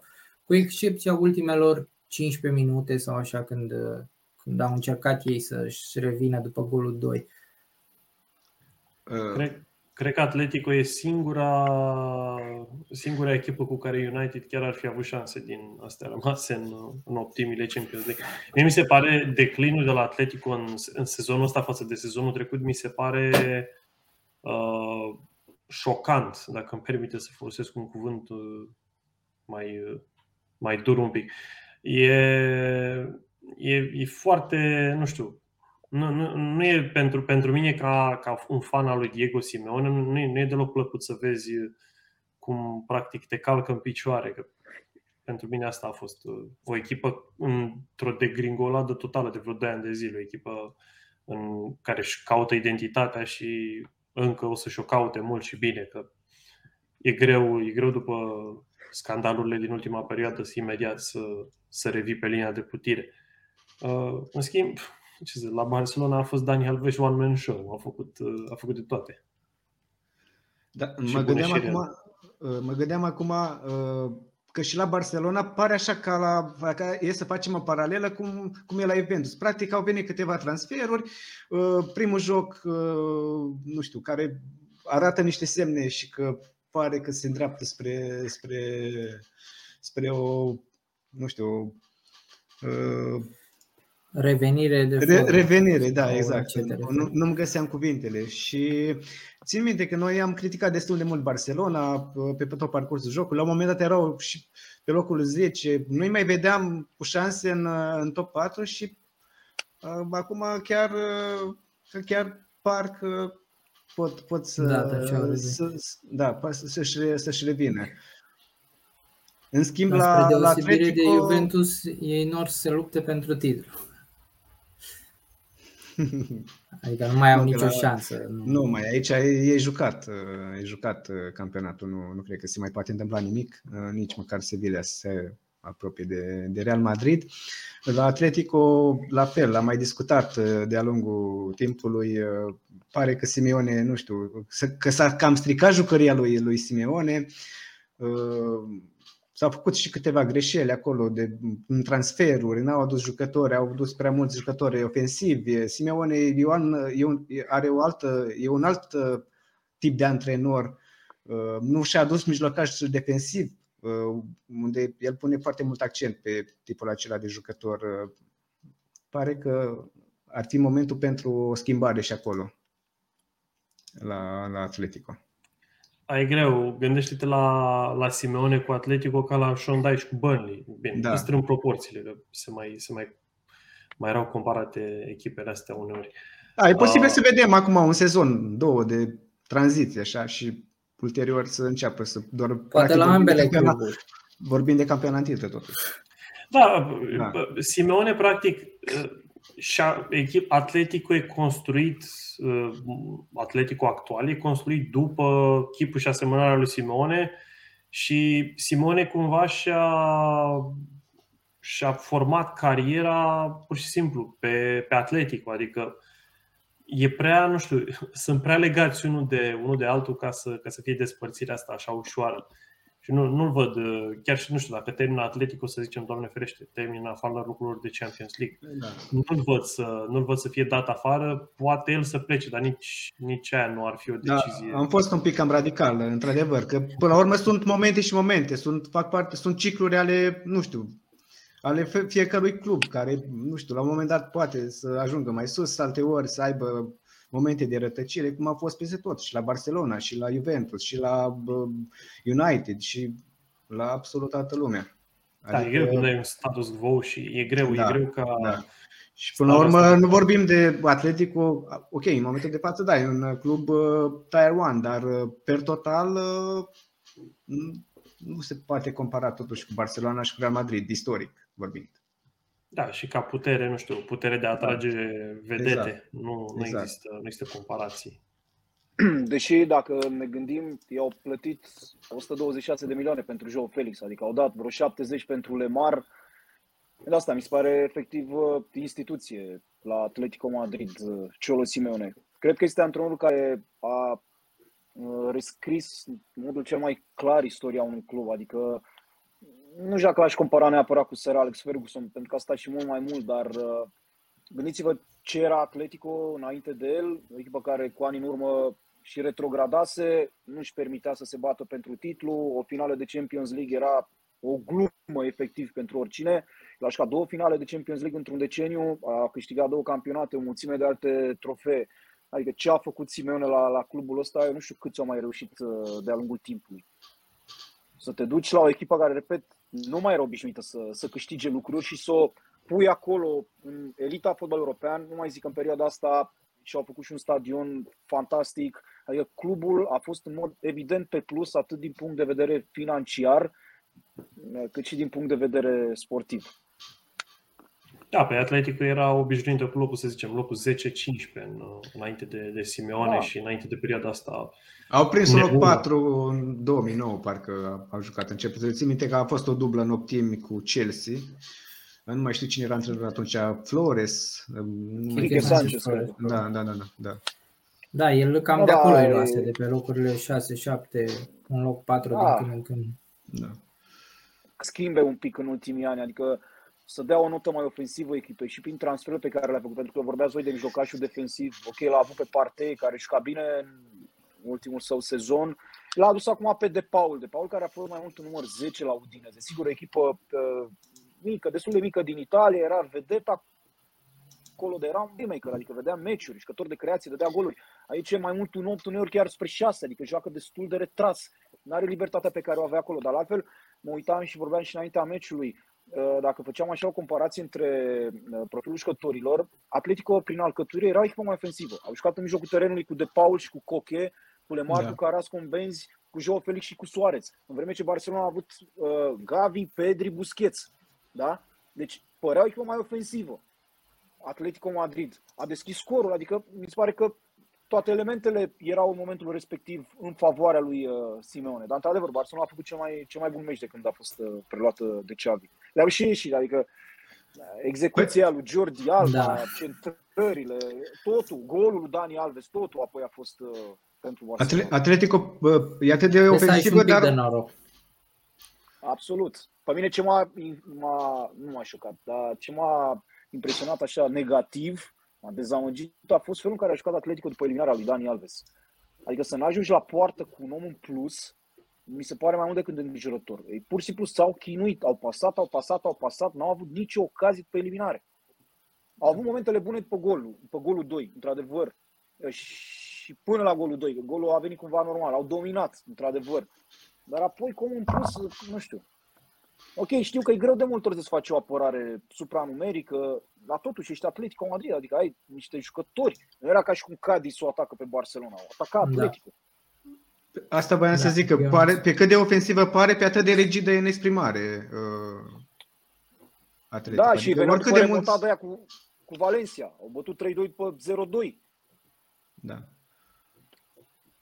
Vă că despre ei, ei, au început, ei, au, ei au început foarte bine campionatul. Erau, uh, erau pe primul loc în uh, primele, nu știu, primele 10 etape sau ceva de genul. Adică cam la un moment dat o vedeam în, uh, în câștigătoare. După aia da, păi s-a rupt, se băteau cu Real. Da, Erau da. Sociedad. Sociedad a fost pe primul loc. Pe da, Sociedad, uh, da, veniți și acum au ieșit cu totul din, din zonele alea. Ce părere aveți de debuturile lui Ferran Torres și uh, Adama Traore? Bine, de Dani Alves nu prea putem vorbi de debut, că el a nu jucat... mai e. Da, nu, ar fi al câtele, al treilea sau al doilea debut al lui. Bine, da. și, și, și la așa da, a jucat la, la Barcelona în tinerețile lui. De acum, practic și... Nu, dar aici a fost efectiv un debut. Asta vreau să zic. La sezon, sezonul respectiv o refeream. Că Adama chiar a debutat acum, Dani Alves avea niște meciuri în spate. A jucat foarte bine, cred că neașteptat de bine. Eu, sincer, am fost un pic așa. M-am ridicat din sprânceană când am auzit de transferul ăsta. Pentru că mie mi se pare că un jucător la o echipă de nivelul ăsta, un jucător ofensiv, trebuie să-ți marcheze, e teoria mea, 15-20 de goluri într-un campionat. Aici a fost și problema lui Dembele. Bine, problema lui major a fost felul în care a înțeles el fotbalul și cum percepe el meseria asta. Dar e o altă, o altă discuție. Ei, Adama Traore a jucat foarte bine. Adică a făcut cam ce a vrut acolo în zona lui, în duelurile 1 la 1 cu Hermoso, a centrat, a dat, a dat pasă decisivă. Am văzut că l-a lăudat pe Mișavi și are mare încredere în el, dar va trebui să și marcheze, pentru că altfel vorbim de un jucător cu 1-2 goluri pe sezon. Iar Ferran Torres, ca să, să închei, Ferran Torres uh, a jucat foarte bine, mai ales după eliminare, foarte inteligent jocul lui, dar eu nu-l văd, uh, nu-l văd număr nou. Poate să joace, poate să marcheze de acolo, sunt de acord, dar nu cred că aia e poziția lui. Vine de la City cu găselița asta de număr 9, pentru că așa a jucat știu. și Pep. Știu, știu, știu. Eu mi-aduc aminte bine de la Valencia, când jucau Benzi, el cu Soler. Jucător de viteză, da. cu șut, tehnică, foarte bun. Dar probabil că nu va mai juca. Dacă Barcelona ce pe Holland, lucrurile sunt clare. Am citit și azi că au semnat contractul cu Spotify, cele de la Barcelona și la porta că inclusiv suma respectivă vrea să o canalizeze către transferul lui Holland. Și atunci, da. evident că nu o să mai vedem pe Ferran Torres acolo. Da, da din punct de vedere financiar e ceva contractul cu Spotify aparent e zvonuri, ar fi ceva uriaș. Și dacă nu mă înșel și stadionul se va, da, da. Se va numi denumire comercială. Spotify. Da, da, da. da e, cred că e pentru prima oară în istorie când, când Barcelona face chestia asta. Da, da, deci, gândiți-vă că până acum câțiva ani, acum un deceniu nu aveau sponsor, au avut UNICEF, adică da. ei erau clubul care dădeau bani brandului respectiv. Da? Și apoi au înțeles care și ei cât sunt de, de catalan, de ultranaționaliști, cum sunt ei și așa mai departe, au înțeles că asta e dinamica lucrurilor. Așa merge societatea, așa merge fotbalul. Fără bani foarte mulți, n-ai cum să te menții la nivelul acela. Da. Și, a, a, și ambele au cam uh, stagnat în ultima perioadă, mai ales cu, cu transferuri și acum se anunță din nou acea bătălie în, uh, în transferuri cu venirea lui Mbappé la Real și Holland la, la Barcelona, dacă într-adevăr se va concretiza. Păi am văzut că Barcelona anunță buget de transferuri sezonul viitor 400 de milioane. Deci buget de transferuri. Asta să nu fie așa, să nu se păcălească, la fel cum au făcut în uh, sezoanele anterioare cu acele transferuri. Fix ce discutam mai devreme. Da. Să dai sute de milioane pe Dembele, pe Coutinho, pe Griezmann și să nu te alegi cu nimic din punct de vedere al performanței sportive. Încer- încearcă e să creeze uh, un profil acum la, cu Xavi, adică probabil la, îl gândesc ca, ca fiind uh, o mutare pe termen lung. Adică nu l-au adus așa soluție de avarie. Și probabil că încearcă să repete cumva aceeași strategie din timpul lui, lui Pep. Bine, Haaland, din punctul meu de vedere, dacă ne limităm strict la el ca la un prim transfer, probabil că transferul cel mai important, nu cred că e campionat în care Haaland să nu fie, nu știu, în top 1, 2, 3 marcatori, să pur și simplu da. să rupă. Are, are, are calități pentru a juca în oricare campionat. Nu, nu da, poate să facă, poate să facă da. față oriunde. Da, da. Și Barcelona oricum, chiar nu pot zic că m-aș bucura să-l văd pe Haaland la Barcelona, eu nu sunt, nu sunt neapărat uh, susținător al lor, dar e, e frumoasă rivalitatea aia la titlu, să vezi Real cu Barça în fiecare etapă cum se mai schimbă lucrurile și să, să fii cu gura, să fii cu, cu sufletul la gură în fiecare, în fiecare sâmbătă și duminică când joacă fiecare și să mai Inclusiv vezi. în Champions League. Adică erai obișnuit cu Barcelona măcar sfert semifinală, da? Și acum, pentru prima dată după foarte mulți ani, nu iese din grupe. E o contraperformanță da. teribilă și o lovitură financiară uriașă. Și da, de marketing până la urmă, de publicitate, adică... Absolut. Da. da. În cazul în care uh, ei vor termina pe, în primele patru sau chiar pe locul 3, au șanse și la vară o să vină Holland, mie mi se pare că au reușit o revenire spectaculoasă, formidabilă, adică nu ne așteptam la asta. Noi vorbeam la începutul campionatului că Barcelona va rămâne aici în stadiul ăsta de echipă de locurile 4-10 în Spania pentru câțiva ani. Adică să-ți revii într-un an și să ajungi la nivelul ăsta și să reușești și să investești atât de mulți bani, ok, cu un brand în spate, cu niște concesii din astea comerciale, dar totuși eu, mi s-ar părea o revenire formidabilă. Mai avem până, până în iulie, dar oricum sunt pe calea cea bună, cel puțin așa pare. Da, pe Barcelona da, ca, ca și Newcastle. mutat. Te rog, te rog. Ca și Newcastle, Barcelona trebuie neapărat să termine pe o anumită poziție în, în clasament ca să poată să-și permită să atragă oameni da. în continuare. Sunt niște condiții, exact. Da, Newcastle trebuie să termine pe 17, Barcelona trebuie neapărat să termine pe un loc de Champions League. Adică eu, eu mă îndoiesc că Haaland Mici s-ar uita... Da, păstrând proporțiile. Da. Haaland nu cred că, nici nu cred că și-ar întoarce privirea spre Catalunia dacă Barcelona nu prinde top 4. Și așa, acum... Bine, la, la fiecare e o chestiune de un an, după părerea mea. Deci dacă pică Newcastle, mai mult ca sigur se întoarce într-un an, mă gândesc. Da. da. Da, uite, Trippier totuși pleacă de la Atletico Madrid, adică nu pleci de oriunde și acceptă să se ducă acolo. S-o gândi și eu, în primul sunt bani mulți, ne facem o echipă suficient de bună cât să promovăm și apoi ne întărim să ne batem în următorii la, la Nu știu că dacă, dacă mai prinde Trippier, uh, adică probabil să prindă o promovare sau în cazul în care uh, rămân totuși, uh, mă gândesc că nu chiar din primul sezon se vor bate la titlu, dar apoi... Hai că a dat gol frumos, a dat gol frumos, da. da. Eu tot îl aștept la Burnley, cum a promis el că se retrage de la Burnley, tot îl aștept. Nu o să... Nu-l las. Da. Acum avem și o curiozitate așa că din ce mi-am zis că am, am vorbit mai, mai, mai, puțin, mai puțin despre Real Madrid. Nu știu cum vedeți voi acolo lucrurile. Păi a fost o victorie chinuită. Cam așa, în stilul, cam așa au fost uh, multe dintre victoriile lui, uh, ale lui Real în uh, sezonul acesta, dar... Uh, da, vedeți voi că ce ce nu au făcut Barcelona, Atletico, de Sociedad nu vorbim, că nu cred că avea nimeni pretenții de la Sociedad no. să se bată la Eram învățați cu ei, am mai zis că da. am mai făcut. Uh, sau Betis sau alte, alte echipe de genul ăsta. Uh, Realul cumva e echipa care știe să câștige și când joacă urât. Și asta, asta practic îi, îi duce așa departe. Vedem că sunt șase puncte de Sevilla și deja a urcat, a urcat acolo, acum mă gândeam, scuze-mă Costi, uh, a urcat și Villarreal acolo în uh, lupta aia pentru top 4, că la un moment dat uh, nici nu era în top 10. Da, a revenit, a revenit Emery, nu știu, poate își propune și să... lot. Cu... Au și, Au și lot foarte bun, să știi. Adică Villarreal e echipă care se bate după până pentru loc de Champions League. Antrenor foarte bun pentru, cel puțin pentru nivelul ăsta. Da, pe una Emery, ca, măcar ca, ca statura lui în, în lumea antrenoratului nu ar avea voie mă, să piardă, să piardă un loc de Europa și la lotul pe care l-are Villarreal ar fi o, da. ar fi Sau o și tragedie. întări, l-au luat, l-au luat pe Los Celso acum în iarnă.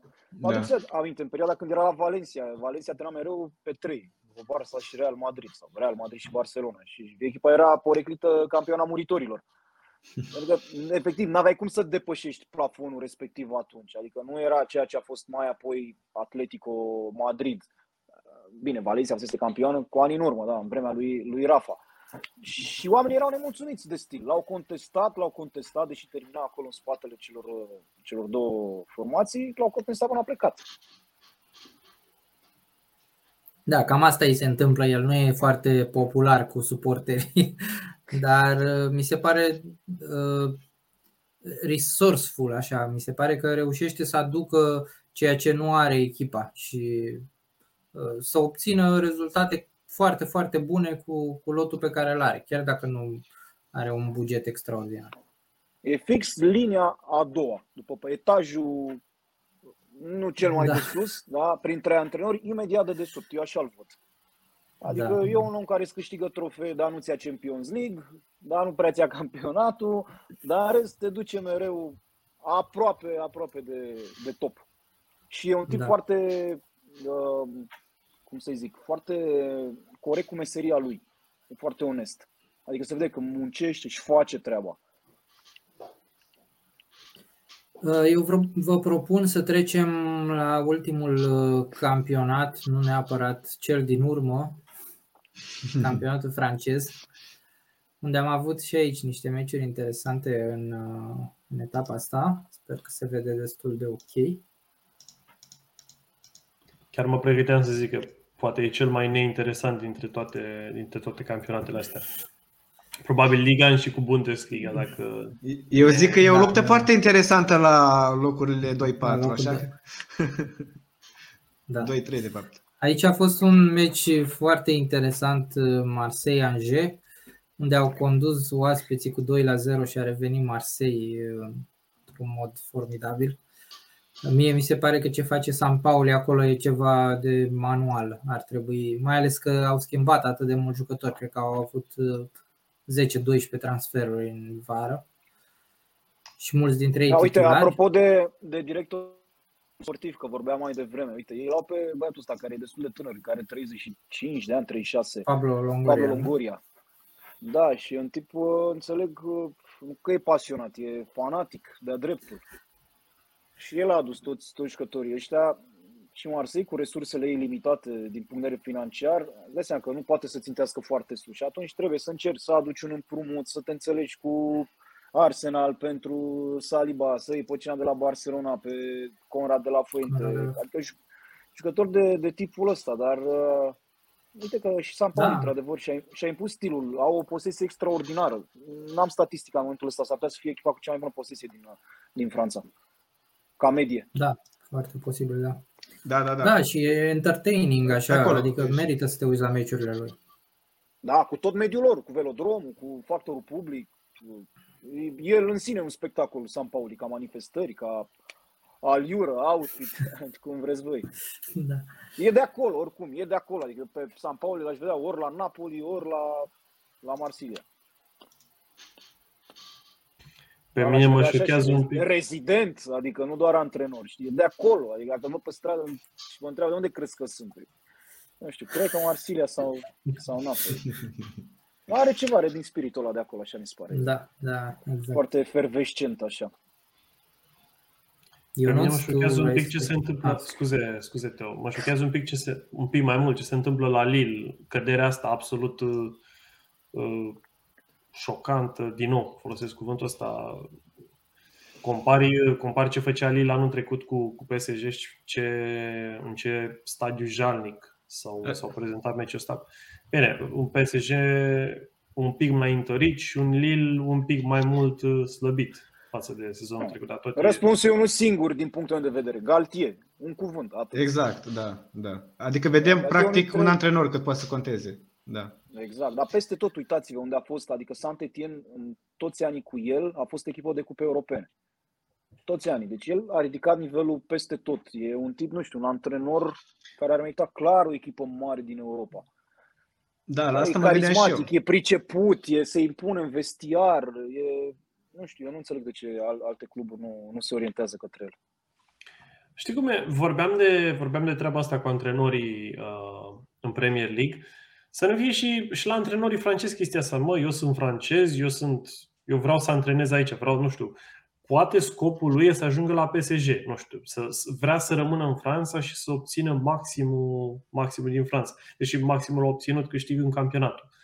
Deci e, e, e un pic enigmatic de ce ori nu-l vrea nimeni, ori nu vrea el să meargă un pic mai sus. Pentru că nici mi se pare, nu mi se pare un pas înainte, mi se pare un pas în lateral cel mult față de, față de Lille și ca. Eu și știu ca, că... Chiar în spate, pentru că totuși vorbim că de uh, o echipă unde a câștigat campionatul, adică acum ca să fie pas în, în lateral, da, ca și rezultate, da. Dar și la urmă are... e foarte atașat, e foarte atașat de, de Marseille. Adică el are, da, păi e din zona asta de sud da. a țării.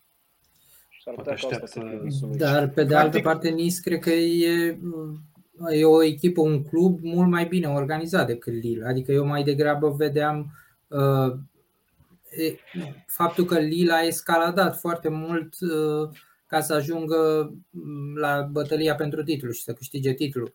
Dar ei nu erau un club foarte bine, or, adică mă rog, nici organizat pentru uh, o echipă care se bată la titlu, nici nu aveau jucătorii și resursele financiare pentru asta. Deși da, au... da, eu nu l-aș vedea câștigând campionatul vreodată la Nice, de pildă. Chiar dacă am spune că, nu știu, nu mi l-aș păi, imagina. Da, eu mă gândesc că acum un an și ceva, când începea campionatul din anul trecut, nu te gândeai că o să câștige Lille. Nu, probabil PSG-ul s-a gândit, bă, suntem aici printre da, morți, nu poate să ne deranjeze nimeni. Dar uite, da, uite, vezi că spre deosebire de Bayern, în ultimii 10 ani, Paris a mai pierdut campionatul. Adică l-a pierdut da, și Monaco și... atunci. Într-adevăr, Monaco având o echipă senzațională, că de dovadă toți s-au împrăștiat la, la echipe mari. Și a mai fost și Montpellier, doar că în sezonul ăla uh, Qatar Încă nu erau. Uh, au venit pe la mijlocul campionatului, da. adică pe Ancelotti l-au adus la mijlocul sezonului atunci, când l-a, când l-a înlocuit pe Antoine Comboare. Adică acolo au pierdut, să spunem, jumătate de campionat, ca să mă exprim așa. Dar s-a Dar... demonstrat că nu, dacă ai sute de milioane și cei mai buni, cei mai buni jucători, nu, în Franța cel puțin, sau la Paris, nu câștigi uh, obligatoriu și campionatul. Da, bine, acum au vrut să se asigure în vară că nu le mai stă nimic în, în cale.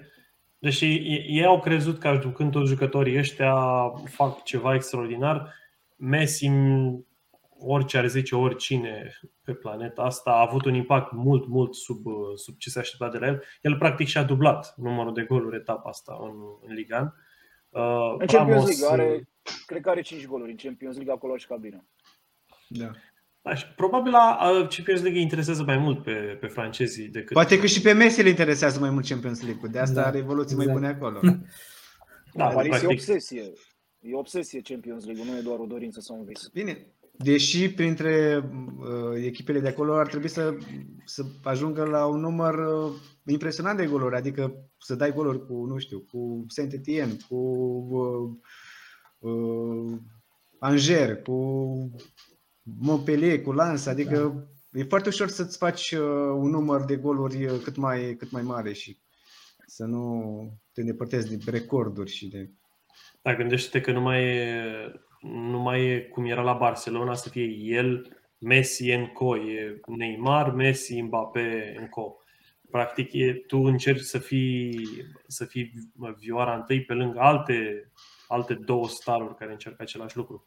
Și Mbappé pare, pare din cei trei, pare că se impune, se impune da. ca liderul echipei, cel puțin, nu știu, uh, dacă e să ne uităm în atac, uh, în apărare sau ca, ca lider, pe Marquinhos îl văd ca, nu știu, un lider al, să zic, uh, al vestiarului. De Ramos e capitanul echipei. Da. da. De Ramos nu poate fi vorba că Ramos nu prea joacă. Să zici da. Că... Ceea ce Știi, e valabil știm. în cazul lui Neymar. Da, exact. Da. Sau Verratti. Acum s-ar putea să... Verratti... Te rog. Nu știu cum ar fi acum să rămână Messi singur de acolo, pentru că Mbappé pleacă la Real, mai vedem pe Neymar poate la Barcelona acum, dacă tot au bani, să rămână singur acolo în toată pleiada asta de, de staruri. Și să fie mai bine, poate. E, nu, nu știu cât uh, cine l-ar vrea pe Neymar acum, că mă îndoiesc că PSG vrea să-l piardă pe, vrea să, să aibă o pierdere prea mare pe el și nimeni nu e suficient de, de visător cât să dea, nu știu, 200 sau măcar 150 de milioane pe, pe un Neymar care chiar nu, nu arată ok, are meciuri când arată de ce, e, de ce a costat banii ăia, dar nu arată constant lucrul ăsta. Probabil deci, nici nu. Suma aia, suma aia de transfer mai dai încă pe atât comisioane. Exact. La Barcelona a fost o întreagă nebunie că l-au transferat cu banii care au ajuns prin tot felul de locuri. Și probabil da. asta e o chestiune de mental pe care, de fapt, să afectează pe Neymar în ceea ce privește, nu știu, să ajungă la nivelul uh, unui Messi sau Ronaldo. Adică, probabil dacă avea un alt mental, cum au avut cei doi, vorbeam de, de un alt jucător. Dar uh, cu aceeași mentalitate cum a avut Ronaldinho, indiferent de cât de bun a fost, e cam greu să te menții la același nivel la la rând. Da, dar e vorba de felul în care tratează felul în da. care tratează lucrurile Neymar. Probabil ați, ați văzut și voi documentarul la filmul de pe Netflix. Adică omul da. stă la petreceri, pierde nopți pe, jucându-se Counter-Strike și așa mai departe. Ok, viața lui privată nu, nu l-a acuză nimeni. Da. Dar ați văzut Ronaldo când vorbește de alimentație, când vorbește de somn, sunt familiști și Ronaldo și Messi. E o diferență din punctul ăsta de vedere. Ca talent, talentul lui Neymar e în context și poate fi comparat cu oricine, cred că, din istorie, Neymar, repet, ca talent. Ca talent, da. Da? Uite că nu e, nu e totul. Acum, poate fi și pentru Mbappé fapt, o plecare la, la Real Madrid un plus. Adică există riscul să, nu știu, să, să te strici cumva acolo printre un jucător ca, ca Neymar. Mă refer la mentalitate. Și e un, e un vis până la urmă. Am spus, visul lui e să joace la Real Madrid. Până la urmă vorbim de cel mai mare club din istoria fotbalului. Adică a încercat, n-a câștigat Champions League la Paris, n-a câștigat Ballon d'Or, că uite și Neymar, mai are un pic și face 30 de ani. Parcă n-ai fi da. zis când a apărut așa în fotbal că până la 30 de ani nu o să ia niciun balon de aur. Sincer. Da. Mă gândeam că ia da. măcar o dată. Cum îl văd eu pe Mbappé, să câștige măcar un balon de aur. Da, dacă vă da, exact. asta cu Holland și cu Vinicius în următorii ani. Dacă vă aduceți aminte, era în 2013-2014, perioada în care multă lume se gândea uh, vin din spate Gareth Bale și Neymar ca, nu știu, ca urmași ai lui Neymar, ai lui, scuze, Ronaldo și Messi, ca probabil generația care, s-a, uh, care în jurul căruia se va învârti, se va învârti balonul de aur. Și Bale a ajuns ce a ajuns, nici el nu a avut o atitudine extraordinară, nici nu i s-au dat șanse, a fost acolo. Și cu accidentările au fost probleme, pentru că da. trebuie să fie. Păi nu, dar știm, țara, țara Galilor, golf, uh, Real Madrid. Da, da, da, exact. Ordine, Da. Deși Bale nu, Deși Bale nu a avut, nu are probleme extrasportive, cum e cazul lui Neymar. Știu da, că e familist. E, acum, da, da, poate să fie extrasportive și faptul că petrece prea mult timp pe alt teren decât cel de fotbal. Dar mie asta mi se pare da, și bine, de asta ei sunt da, scuză-mă. De asta ei sunt rog, speciali și vor rămâne în istorie Messi și Ronaldo pentru că înaintea lor n-a mai fost nimeni așa, așa în, în sensul în care să domine o generație de fotbal și să domine și cealaltă generație. Pentru că Uh, la un moment dat noi ne așteptam ca ei odată ajungi la 30 de ani, 32 și așa mai departe, să nu mai apară, să nu mai fie în prim plan sau să fie înlocuit, să fie cineva care să vină și să fie și mai bun. Să, de exemplu, dacă Neymar stătea la Barcelona și după 2016-2017 era mult mai bun decât Messi și marca 40 de goluri pe sezon și așa, asta era ceea ce ne așteptam noi cumva, adică ne, ne împlinea așteptările, dar nu s-a întâmplat așa. În continuare, Messi a fost mult mai bun decât Neymar și în anii următori. Ronaldo a fost mult mai bun decât oricine a fost la Real Madrid sau oricine a fost la Juventus în anii în care a fost el acolo. Da, asta de asta aveam Ronaldo da, versus ca statistici, Messi Ca statistici cel puțin va fi foarte greu în următorii nu știu câți ani, poate zeci de ani ca cineva să-i depășească. Dar fiind vorba de fotbal și fiind vorba de impresii, chestiuni subiective, ierarhiile astea se, se modifică și sunt altele în funcție de persoana pe care o întreb. Și aici e frumusețea din punctul meu de vedere, că suntem cât suntem acum patru inși la o discuție și fiecare poate că are o preferință dacă îl întreb cine e cel mai mare uh, actual sau așa, all time. Știi? Adică eu știu o căruță de oameni care or să spună pentru mine cel mai mare e Ronaldinho, cel mai mare e Zidane. Că nu e obligatoriu să ai da, da. 1000 de goluri și da, din da, start da, da. să nu poată să fie nimeni pentru tine, peste tine, știi? Și de asta Acum, zic, apropo... astea personale sunt cele mai, cele mai, cele mai frumoase Acum, din punctul meu de vedere. Se creează și un hype așa, adică să vedem practic peste tot sau de acum înainte urmași a lui Messi și a lui Ronaldo. Cred că și aici e un Da, bine, asta e cea mai mare prostie dacă o întreb pe mine. Peste tot, nou Hagi, da. nou Messi, nu există așa da. ceva. Pentru că e o presiune inutilă pe care o pui pe jucătorul respectiv. Îți dai, exact. Vă dați seama în Brazilia câți au fost în ultimii 50 de ani nou Pele? Da. Nou Maradona, nou Messi, dar nu există așa ceva. Și mai stă Maradona din Carpați, Pele din, de pe Dunăre, chestiile astea. nu, da, foarte, da, da, da. Geografice mai mult.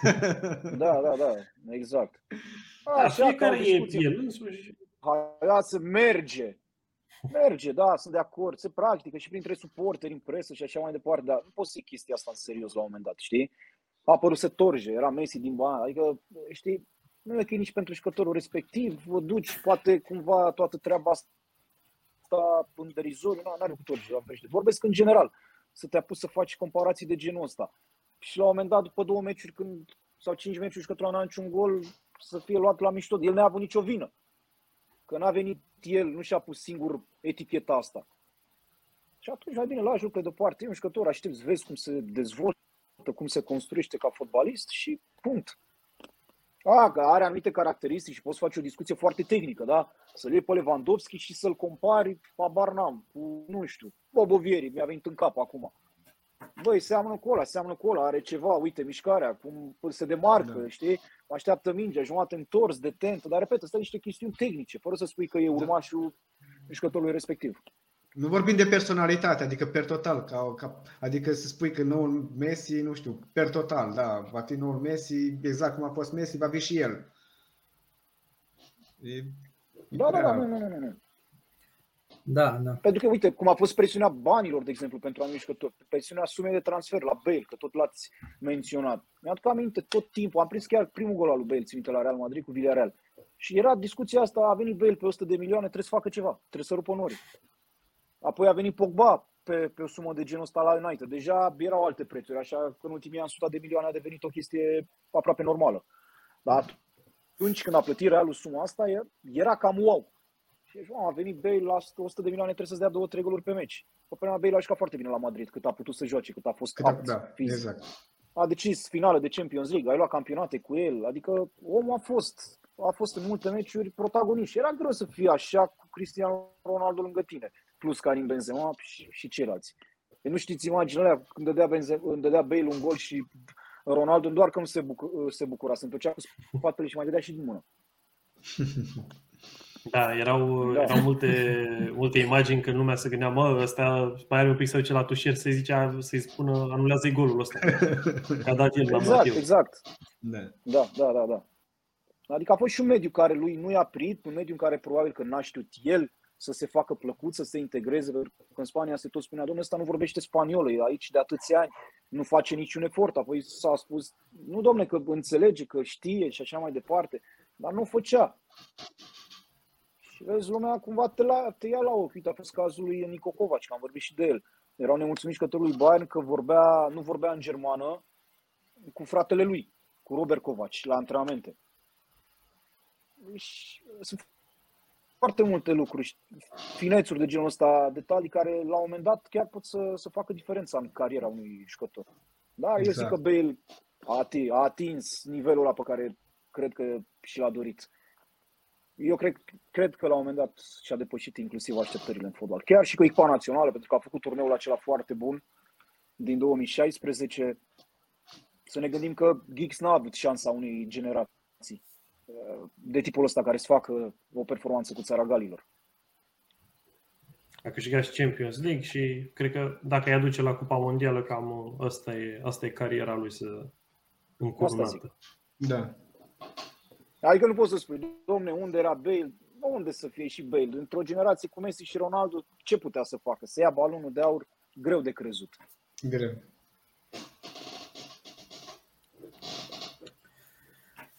Da.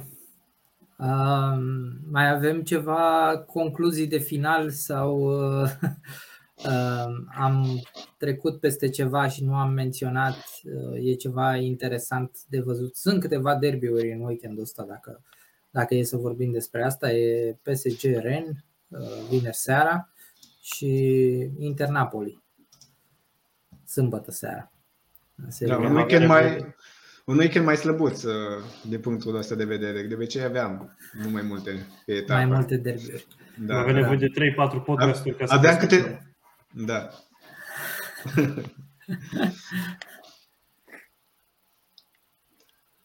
exact. Uh, ok, atunci dacă nu avem nimic de încheiat, uh, vă propun să, să încheiem pe un ton vesel și să Uh, să spună, Andrei. Să spună fiecare, să spună fiecare câte un banc. no, nu, nu, nu cred că ascultătorii vor așa ceva. Cam, cam greu. Strict fotbal ah, să nu, le spunem, și... le, le, spunem pentru noi, știi? Adică da, da. Cu civit, Offline, da. cu civit închis. Da. Mi-a părut bine, asta da. să spun. Mulțumim mult, Andrei. Mulțumim mult. Mi-a părut bine pentru, pentru invitație. Mm, îmi place că sunt oameni care au pasiunea voastră pentru, pentru fotbal și sunt convins că și urmăritorii voștri sunt uh, măcar la fel de, de pasionați. Și chiar a fost o discuție mai mult decât agreabilă. Mulțumim și noi pentru, pentru invitație pentru accept. Pardon. Oricând, oricând cu plăcere. Și noi o să ne mai auzim și săptămâna viitoare cel mai probabil o să facem la fel review de etapă. Nu uitați să vă abonați dacă ne urmăriți pe YouTube și să ne urmăriți în continuare și pe uh, platformele de podcasting, Spotify și celelalte. Mulțumim mult! Toate bune, ceau! Toate bune!